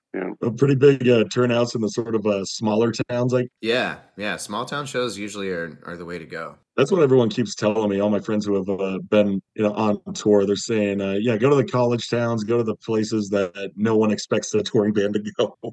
Yeah. Yeah. Like I've been to Elko on tour before and some crazy shows have happened in Elko. And it's just like, what? Where Yeah. where did they come from? There's so much going on in the bigger cities, like on any given night.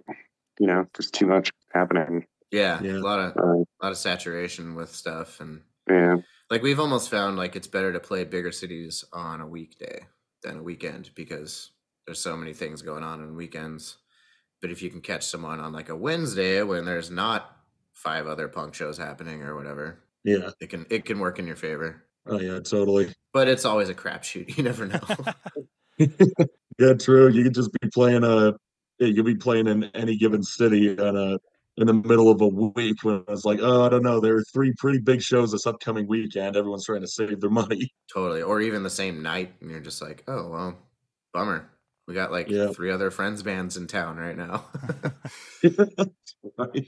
But you know it's just uh, how it goes even the people who are booking the shows. I just remember uh, the, the last two times you guys came through, and I was tasked with finding a venue, and I was like, "Oh, sure, there's plenty of venues to choose from," and all of them were fucking booked out. Oh, yeah it's coming now. Yeah, you gotta operate pretty far in advance, which sometimes we suck at. that, that place we played last time in SLC was cool.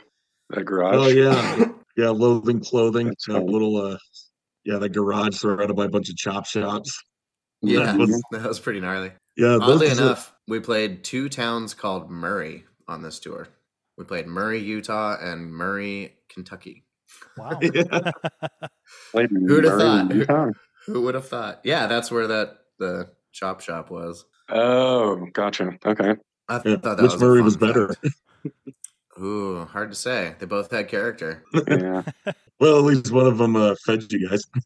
Oh, we got pizza at the other one too, so we did pretty good in both both ain't. Murrays. okay, so the, the moral of the story is if you're on tour, make sure you hit any place called Murray because those are the most hospitable places you'll, you'll play. Absolutely, can't go wrong in a Murray. Yeah, can't go wrong in the Murray. Oh, cool. Sounds like you guys had a fucking uh, great tour. And Yeah. uh, well, yeah, now that we got sort of the uh, the most current events out of the way, let's uh, get our listeners uh, well acquainted with uh, you guys. Let's uh, let's actually go back to uh, the beginning. How long have you guys uh, been a band? What was the uh, what was the formation of it all? Uh, we just had our ninth birthday, right? Was it That's ninth? right. We turned nine on this tour. We turned nine right in Congratulations. October. We were in Jacksonville, Florida, and we celebrated our ninth birthday. So you guys are Um, seasoned. I know it's crazy. We're getting there, and uh, it still feels like the new band to me. It's weird. What's your plans for your decade year for for next year? uh, You know, I guess more later in the year as October is your birthday. I don't know. Hopefully, we'll put out some music, do some touring. We, we got some ideas. But last minute, Uh, right? Like, well, as it gets much closer to the date. Yeah, I mean, we still got like a year to plan. You got a year to plan, and you're gonna officially start planning 11 months from now. Right. Right. Yeah, you know how we go. Yeah. but we'll be thinking real hard about it until then. Yeah, So whatever We you won't put come up with will be action, though. fantastic. It'll be well thought out. that's right. Mhm. You can't rush art. Well, you mentioned while you're Yeah. on tour, I, I know we're kind of at the beginning, but bef- so we don't have to jump around too much. Uh, who are some of those bands that you're friends with that you might have been able to play? That way, you know, people who are listening to your music on this episode with us and who've listened before and familiar with your band, basically recommendations of yours that they should go check out. So let's see. I mean, I already talked about Bad Idols. Bad Idols. Uh, Um, Well, I was thinking of La Crosse earlier. Zammek, Zammek, Zammek. Z A M M E K from La Crosse, Wisconsin. They're exceptional. Yeah, that band is cool. Yeah. Lost Leader from Minneapolis is a good band.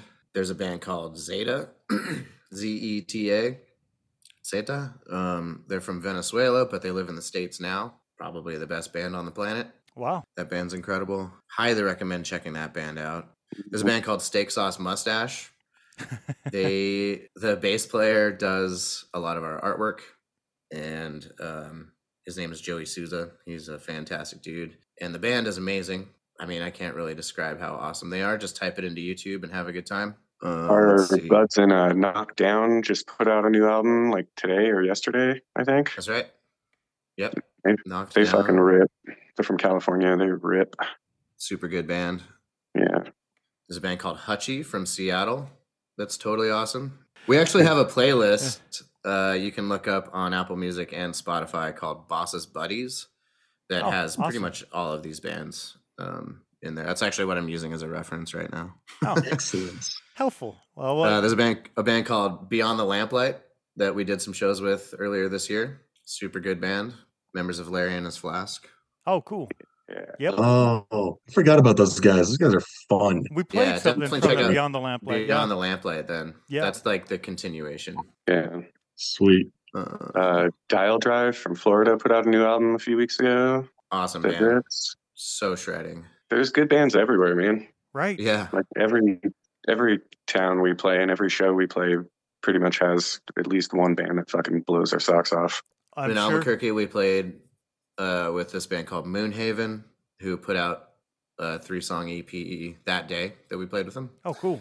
And Moonhaven also Subtle stupid. Knife. Subtle Yeah. Knife is another Albuquerque band that put out it was like a double release show. So there's some new music to check out. Follow up to that, I assume, because uh, I'm familiar with a handful. We've played a few of those bands before, so you've probably been friends with them for a while. Are any of those bands bands that you might have come across the first time on this tour, or are there any that you came across playing some shows, thinking, "Wow, these guys are great"? Hadn't heard of them before. The Dreaded Laramie. That's the band I was gonna say. yeah. the Dreaded Laramie was amazing. Just Yeah. incredible live band.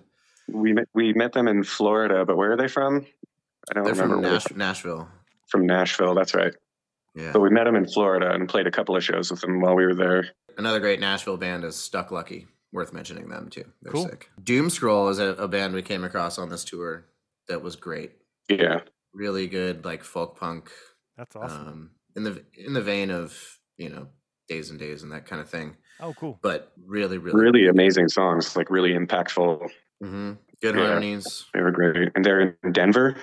Yeah, Yeah. they were in Denver. Oh yeah. Dro- uh, Doom Scroll is that band. Um, they were fucking cool. Yeah. Yeah. Oh, Fusca, that um Houston band. That band was sick. Fusca, yeah.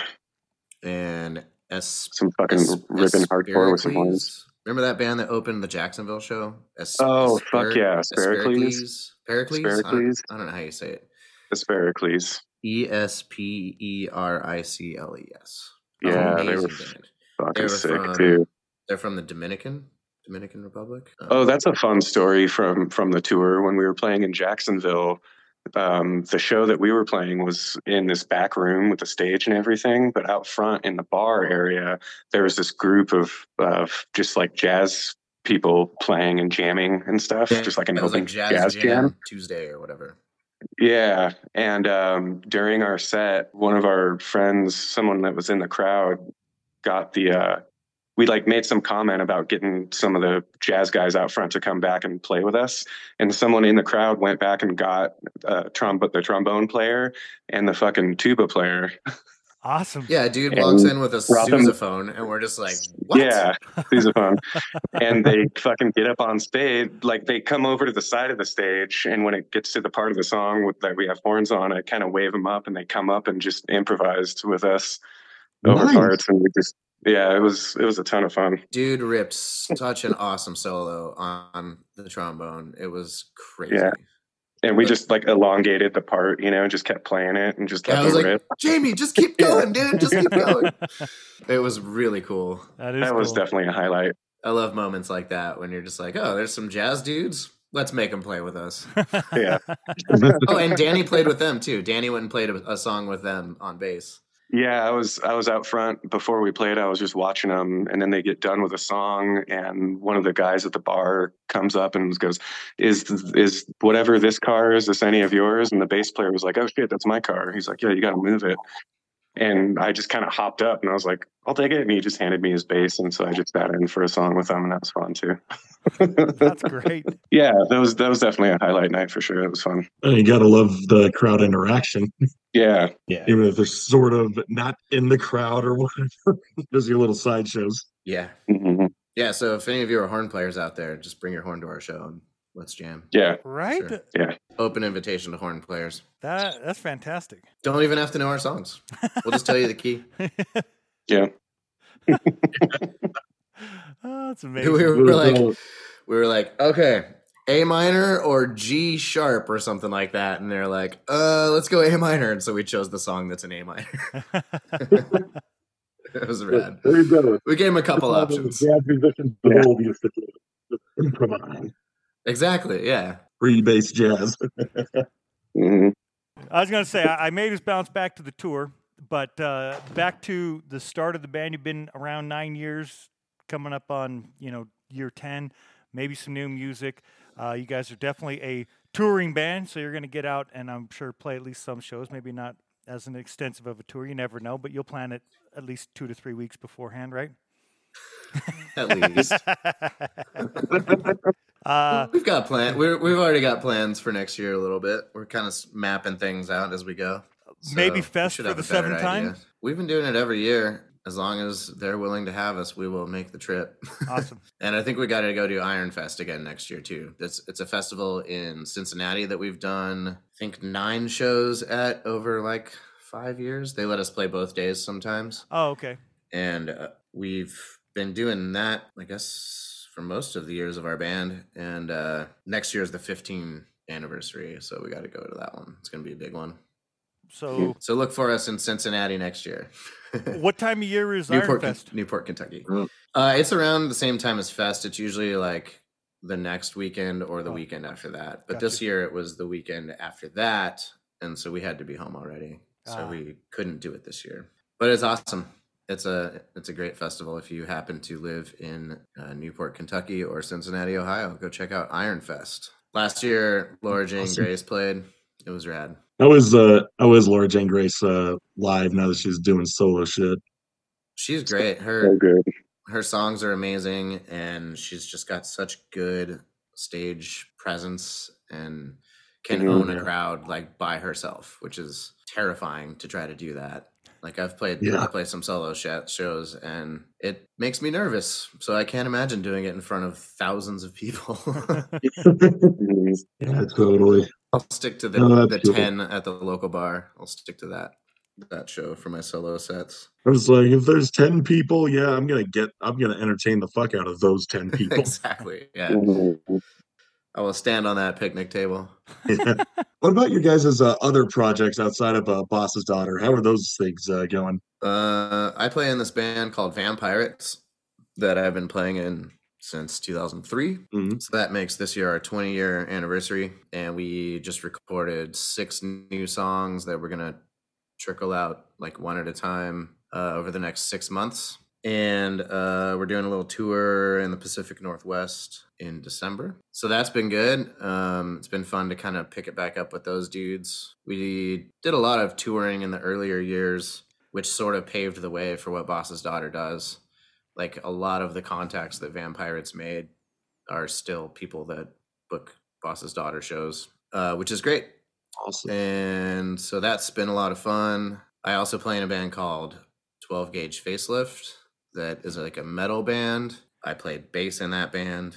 Um, and we put out a single, I guess, two months ago, something like that. Um, so you can go check that out. It's called As One. There's a video for it on the YouTubes. So that's been fun. We'll probably play some shows early next year, maybe record some new songs too. So, you know, staying busy. Is uh, Vampirates ever going to uh, uh, do a proper tour? We're gonna do a, a Northwest tour um, in December. It's like a ten day thing up to the Seattle area and then back down to Reno. But we haven't done like a full U.S. tour, I guess, since like 2014, 15, something like that. But we're due. We'll eventually figure out how to do another big run like that. It'll happen. It just takes some time to get everything in line. Yeah, Coordinating can leave people's work and schedule their can families and stuff. Yeah. I believe in you. You can do it. Yeah. I mean, we're at least putting out some new tunes, which is really cool. That's exciting for sure. We haven't released music since 2014, so we are due. yeah, yeah. I think people have waited long enough. yeah. Building the hype. Yeah, I guess. It's just uh, have enough time. When enough time passes, that shit will be like, oh shit, I forgot about these guys. Yeah, what's it- what's you guys have to offer now? Yeah. Yeah. Hopefully, some people remember. It's been a while. I also started working on some new solo stuff yesterday. I was kind of combing through some demos I made and chose a few to sort of hash out. So I should have some solo songs hopefully released in the next few months or something. Just probably some singles just to kind of stay relevant. Hey, creative people have Yes, to create. That's right. Right. Got to keep busy. I mean, we're not touring right now, so I'm just kind of at home and I got all this, these instruments surrounding me, so I try to play them once in a while. Saying you got to scratch the artistic itch. Yeah, well, sometimes it has to scratch me, but Just poking at you like, Chris, Chris, dude, what are you doing? Chris. Stop, stop watching rocket launches and playing Mario Kart. Go play your guitar. He just keeps knocking. Chris, Chris, shut the door. Yeah, pretty much. So where'd the Really name good. for the band come from? Boss's daughter. You know, I, you mentioned some of the other names. I mean, Vampirates doesn't really need an explanation, right? And uh, for a metal band, uh, what was it? Twelve gauge facelift or something like it was something like that, right? Yeah, Yeah, I mean that, that. that's that's fitting, but Boss's daughter could be a lot of things. so where'd that come from? our friend kind of just had like you know one of those running band name lists that everybody has on their phone and when we were starting the band we were just kind of throwing ideas around. And that one got tossed into the mix and it sort of just kind of rose to the top. Mainly for like i liked it kind of for that reason that you just said where it like is sort of ambiguous and kind of just makes you think like what the hell is that about? And um i don't know. Like my favorite meaning is that like we're the humans in the band are the boss and the music and the art is the daughter and we're in charge of it i guess. I don't know, that's weird to say but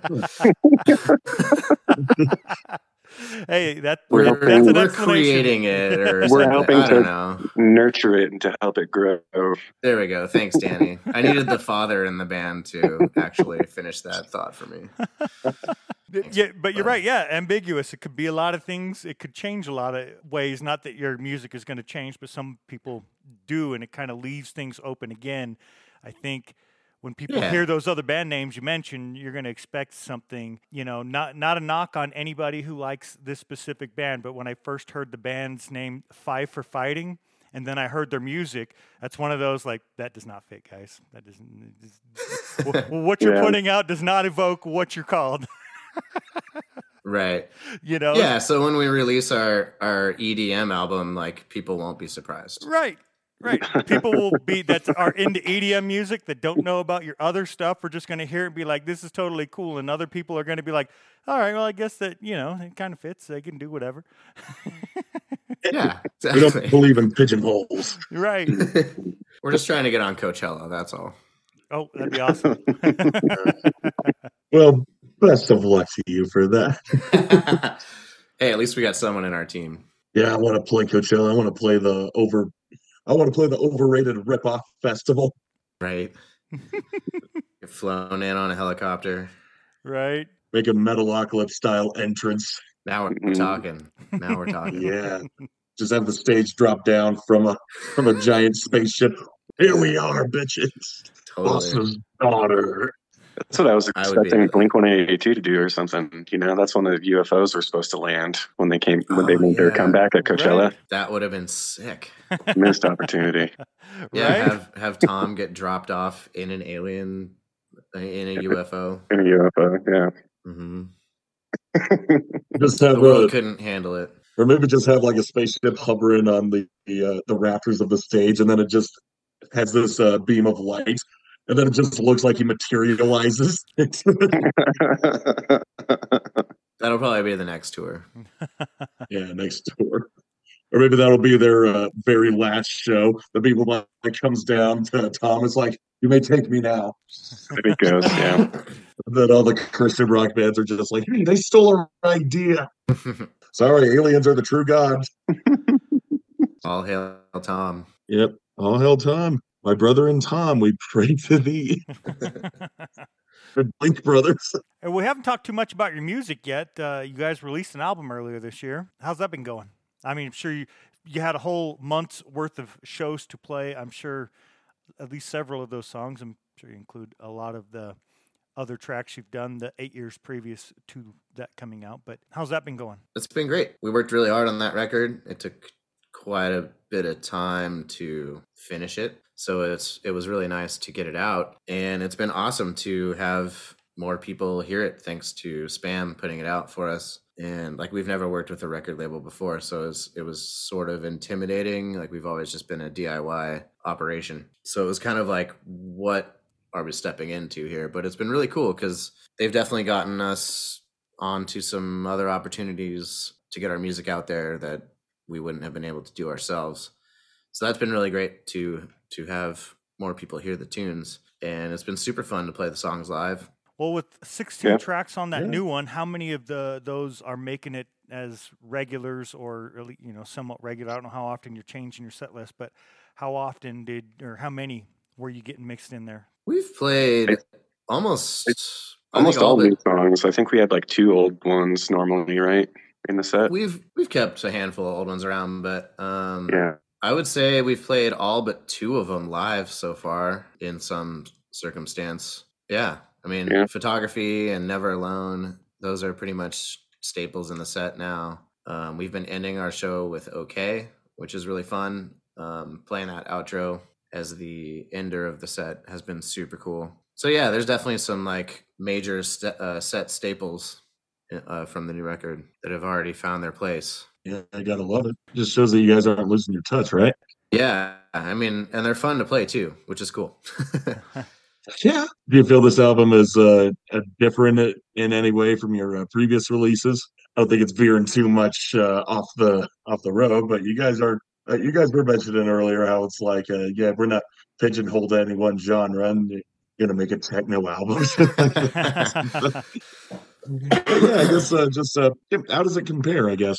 I feel like it's a pretty solid continuation of of where we started with uh, the first full length. You know, we we we dabble into like pop punk and and hardcore, and there's some ska songs. So we kind of draw from lots of different elements of punk rock that we grew up listening to. I And I feel feel like like- it's been a pretty good continuation of that exploration. continuation and like an expansion. It's kind of just more of everything that we were. Yeah, I guess just kind of feeling more confident about what we're doing and just pushing it a little more in every direction. I guess. Yeah, for sure. When I when we tracked the first record, I was still pretty new at singing, like actually carrying a tune and and singing melody and like thinking about harmony and stuff. And definitely by the time we got around to tracking this record, I I feel like I was significantly better at singing and developing the harmony and stuff. And I had a lot of time to sit with the demos and basically sing every idea that came to my head uh, into the demos and check them out and see what's working and what's not. So we, we definitely spent a lot of time developing those songs. Whereas the first record, it was kind of just like the first batch of songs we learned how to play together. So it was kind of, there was more collaboration too. Like Danny came in with some riffs. He basically had two full songs that we hashed out musically together. We collaborated on some lyrics. Like one night, Danny and I sat around the fire at like sunrise, basically, and talked about the lyrics to uh, imaginary arguments and kind of hashed those out. So yeah, definitely, it was. We took a little bit of a different approach, but it's it's been super cool.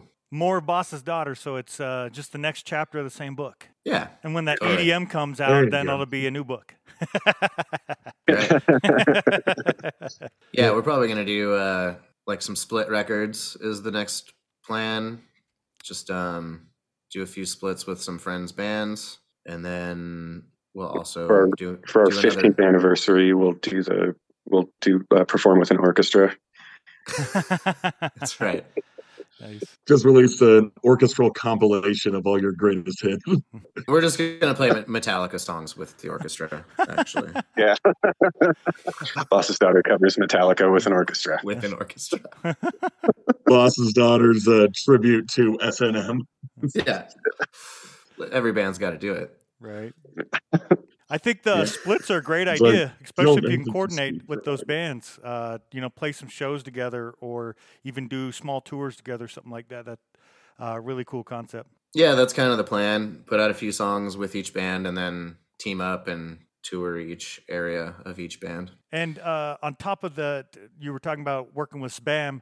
Uh, are you considering at any point? You know, I don't know if they mentioned to you or if you how that would work.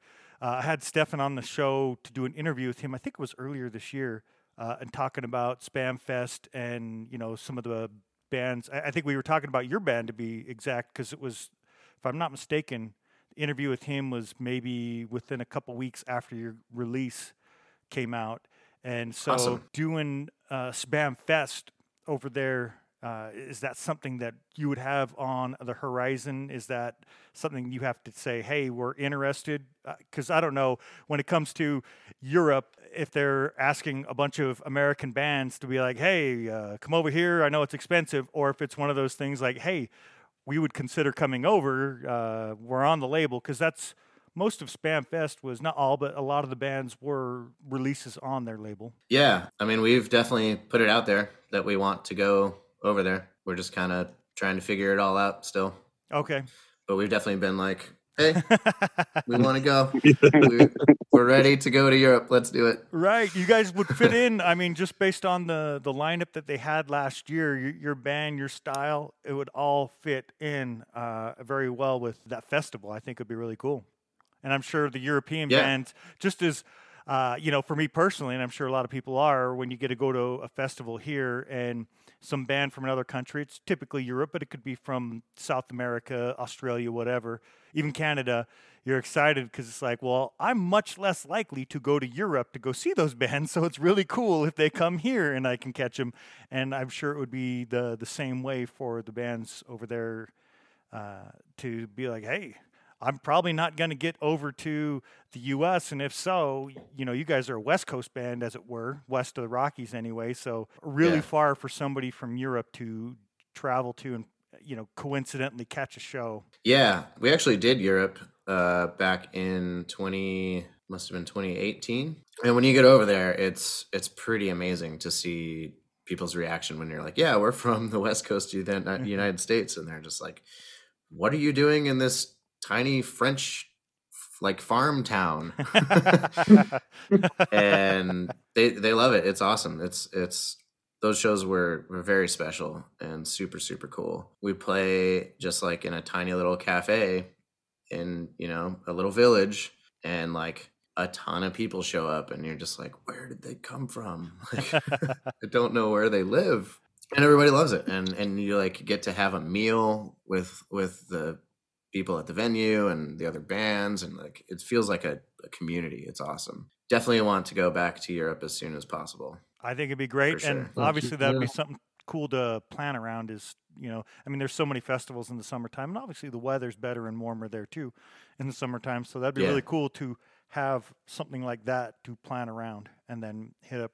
You know, how many Yeah. ever shows you have time to go hit up. yeah ideally we would we would like to have like some kind of anchor as we call it for that tour Right. but whatever you know we'll do it in whatever form we can like last time it was very diy we just had backpacks and i had my guitar just on walking through airports and stuff no case nothing just a telecaster Nice. and like throw it just throw it in the overhead bin and like whatever it's fine it's a telecaster well, the connections so we, probably we've made. we've done it in in all forms of you know struggle Sure, and I'm sure just as you made connections doing touring here, you probably made some connections on that tour, but now having the connections of SBÄM Records to, uh, I'm sure it'd be much easier to uh, land any gigs. If you want to line them up yourself, you could, but uh, any that you couldn't, I'm sure they'd be able to help out. yeah we've been trying to figure that out we've definitely been talking with them about it for sure Cool. Well, possibly a new release coming up uh, this year, and possibly, you know, I know you're going to play some shows. We already kind of talked about that a little bit, so you'll definitely be playing some stuff this upcoming year, and I'm sure you will do something for that 10 year, because, uh, you know, milestones, right? We all love a good milestone. Seven years, not as big of a milestone. Nine years, probably not so bad. It's getting pretty close to 10, but, you know, 10 years, it's one of those things that we all like to celebrate. Yeah, well, I'm sure we'll do something good for it. Yeah. I think you'll do fine. We've got to keep some secrets, right? Right, right. We, we just know, you, you know that. yeah, uh, we're you'll totally planning it. We just can't talk about it yet. Yeah. Yeah, don't give uh yeah, don't give away too much too soon. Yeah. Well, what else don't we Okay, know? I well, mean, we uh, know that you got yeah. some splits coming up potentially. You know, yeah, ideas for splits, maybe other recording and shows and hopeful tours and all this stuff, and that's not necessarily just for 2024. But anything else that we don't know that we haven't really covered uh, about Boss's daughter yet? Shit, I don't know, Danny. I can't think of anything terribly pertinent. Yeah, just gonna keep playing shows, getting in that van, making sure the van's happy. I think the only uh, question we got left is uh, where the fuck is Jamie? He's doing a solid job of avoiding emails. Oh wait, no, he saw He's it. doing now. Jamie stuff. He's probably like watching football and drinking beer, pet, petting his cat. Yeah. enjoying his Saturday afternoon. Anybody that wants to follow you, where's the best places? Uh, social medias or Bandcamp or uh, to go check out your music that we haven't played here? Where are the best ways for people to keep up with what Boss Daughter's up to? Yeah, we're on all the things: Instagram, Facebook, whatever the other things. We haven't- Bandcamp. haven't quite figured out TikTok yet, but I mean, we're on there. we're We on there. But Don't really do anything with it. But yeah, if you go to our website, bossdaughter.com, there's no apostrophe because you can't do that in a URL. Right. But if you go to that, you can pretty much find everything on there. We've got a YouTube page with videos. Yeah, bossdaughter.com is kind of going to get you to all of those worlds. Yeah, the only other thing that'll show up if you look for Boss's Daughter is that song by Pop Evil. yeah, Yeah. Damn it. Mm, I don't want to talk any shit. Keep it positive. I also forgot that band existed. I didn't know who they were until we named this stupid band name, our stupid band name. I think you may have given your kid the wrong name. Yeah, It's we're open this to is our sugge- daughter, Maybe it's that's for 10 years, we'll just change the band name. nice. yeah. Well, that's what that's kind of what a PSO did. They finally decided to make their name stand for something, so then they called themselves Project Sellout. Mhm. okay, that's us now. That's pretty funny. No dead name.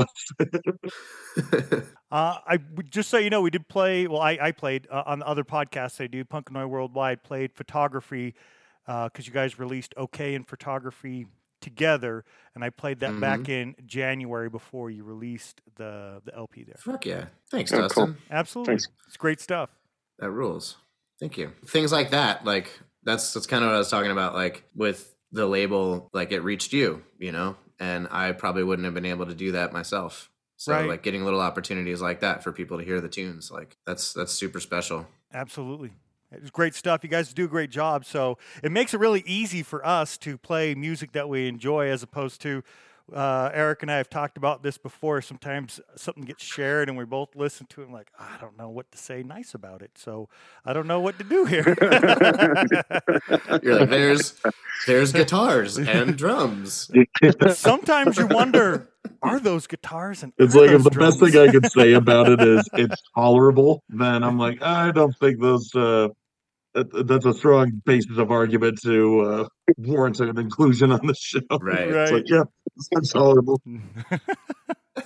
Like, if I it guess come- we will if it comes it. on, I guess I wouldn't skip it, but I wouldn't be enjoying it either. Yeah. right. Well, fellas, I, I appreciate you joining us, and uh, I look forward to the next time you guys do come through. Eric does because he's looking forward to finding you a venue and throwing a putting the show together, right, Eric? Right. yeah, it's the best time. We'll Just, give I only ask you guys give me more of a notice in advance so that they can plan it out better. we'll try to give you a better heads up. Yeah, that would be that would be most helpful. Give me a bigger heads up, I can get you a better venue. That's This is Yeah, hard. Well, fellas, I, I appreciate you taking the time. It was great. Uh, obviously, we might have been a little longer than expected, but we were waiting for somebody that just decided Yeah. he had uh, something else going on. I guess. He saw the message finally, but still didn't say anything. no response. It's a shame, Jamie. I was Yeah. gonna He's call being you a real shame. Danny right now. Uh, cool. Well, I appreciate it, and uh, thank you for joining us. Sweet. Excellent. Well, thank Well, you guys. thank you so much for having us. Absolutely. Yeah, I'm glad we could do it Thank you. now. Sorry we had to wait Yeah, an I'm extra. glad we, we five got weeks or to so. make it happen. Yeah, maybe next time we'll actually uh, be able to do it in person. Right. yeah, totally. We'll have to do a do a follow up. And we'll see you uh, next time you come through town. Sweet. Good. See you guys.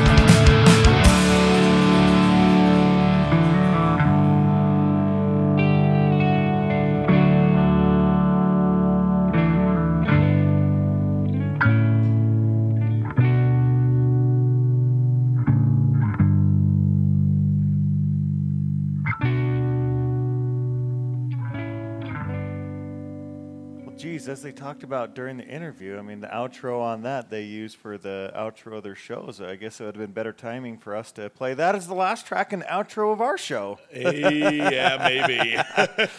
I didn't think of it till right that second as I was listening to the outro. But anyway, thank you to Chris and Danny. Great interview. That was fantastic. Go check out Bouts with Bummers. Those guys were great. We missed Jamie. Maybe next time when, as Eric said, uh, we get them all together in person here in the studio. Yep.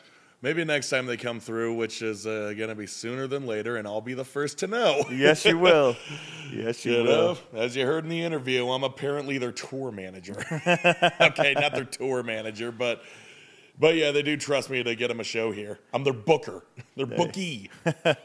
Well, that track was okay. Check out Boss's Daughter. Looking forward to playing more from them. And if they get some splits done and coming up, or even just other music, definitely looking forward to that. Uh, we are running low on time, so we're going to quickly get to whatever we can get to before we run out. So, Eric, what do you got? Wrap Uh, up the show. Oh, this will be quick. I got the newest, uh, one of the newest songs from Deathblow, the SLC thrash metal survivors. They have been a band for going on 10 years now and have made some significant waves in SLC's underground metal scene. and they've uh, released officially two albums Prognosis Negative in 2014 and Insect Politics in 2020, plus two EPs in between.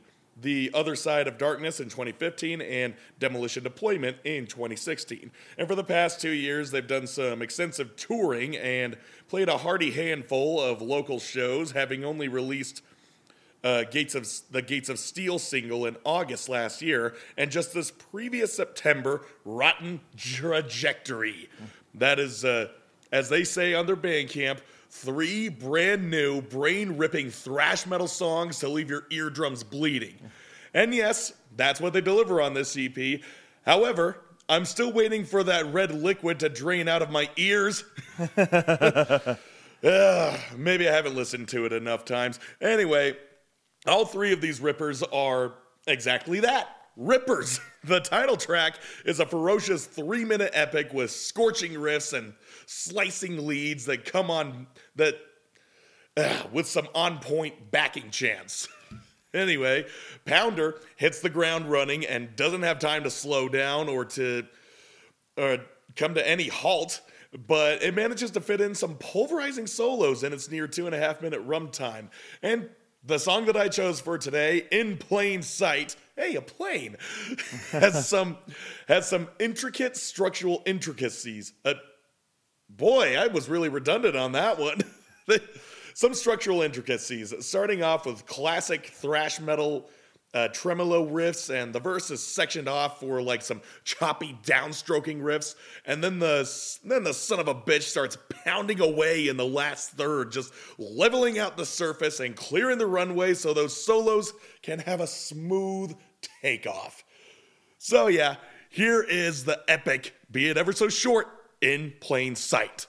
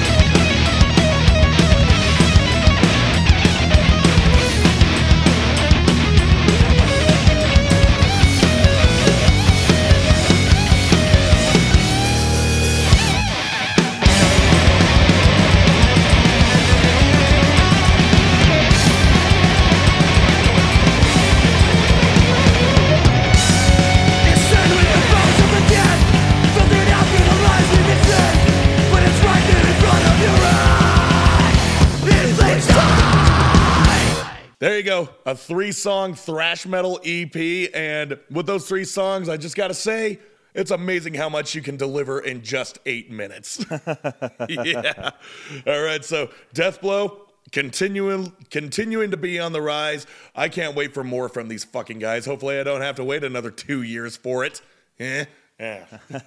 Well, we're running really low on time, so we're going to change up how we end the show. We're going to do as we do, uh, social medias and all that. And in lieu of final thoughts, we're going to play out with the final track. So uh, thank you, everybody, for tuning in and listening all the way up to this point for episode 339. Thank you to Chris and Danny for joining us. Great interview. You can find us on iTunes, Spotify, Stitcher, Amazon Music, Player FM, Podvine, Podchaser, Verbal, and SLCPunkcast.com, plus I'm sure other places. You can find the bands on Instagram at Suffocater SLC, at this dot sinking dot ship, at the Young Rochelle's, at Y or sorry X Y O T X Y. So straight edge, you're the knife. You got it. at the underscore agonizers, at slingshot.band, at boss daughter, at deathblow official, at 12 gauge facelift, sneak peek of what we're getting to, and the show's at SLC Punkcast. Eric, where can we find you? Uh, you can find me on Instagram at scaryuncle underscore Eric underscore SLC. Uh, find my bands Anonymous and Apathetics on Instagram at anonymous underscore, uh, underscore band official and the apathetics.slc. And you can find us on Facebook at Anonymous SLC and at The Apathetics. Find us both on Bandcamp at Anonymous SLC and apathetics.bandcamp.com. And also, if you're following us on social medias, Apathetics interview, I'm pretty sure we'll be dropping this week. The ones that we did with the Soundwaves podcast through Slug Magazine. So keep an eye out for that. We'll, you guys will be the first to know. Uh, if you want to follow my other uh, podcast, Lead Melodies, it's on Instagram at Lead Melodies underscore podcast and on Facebook at lead.melodies.podcast.slc. And you can stream all the episodes on anchor.fm. And on Facebook, if you're interested in some of the n- upcoming hardcore shows in the in the area, follow SLC Hardcore on Facebook. It's just that at SLC Hardcore. The bands are found on Facebook at Suffocater SLC, at This Sinking Ship Band, at The Young Rochelles, at Year of the Knife, at The Agonizers, at Boss Daughter, at Deathblow, at 12 Gauge Facelift, and that's spelled out 12. At SLC Punkcast is the show. You can find 12 Gauge, or well, we're going to play 12 Gauge Facelift. They released a new single, as Chris was talking about. This is Chris's metal band. They released it August 30th. It's called As One. That's what we're going to do the outro with. So enjoy some new 12 Gauge Facelift. Thank you, everybody, and we'll see you on the next one. Play the fucking outro.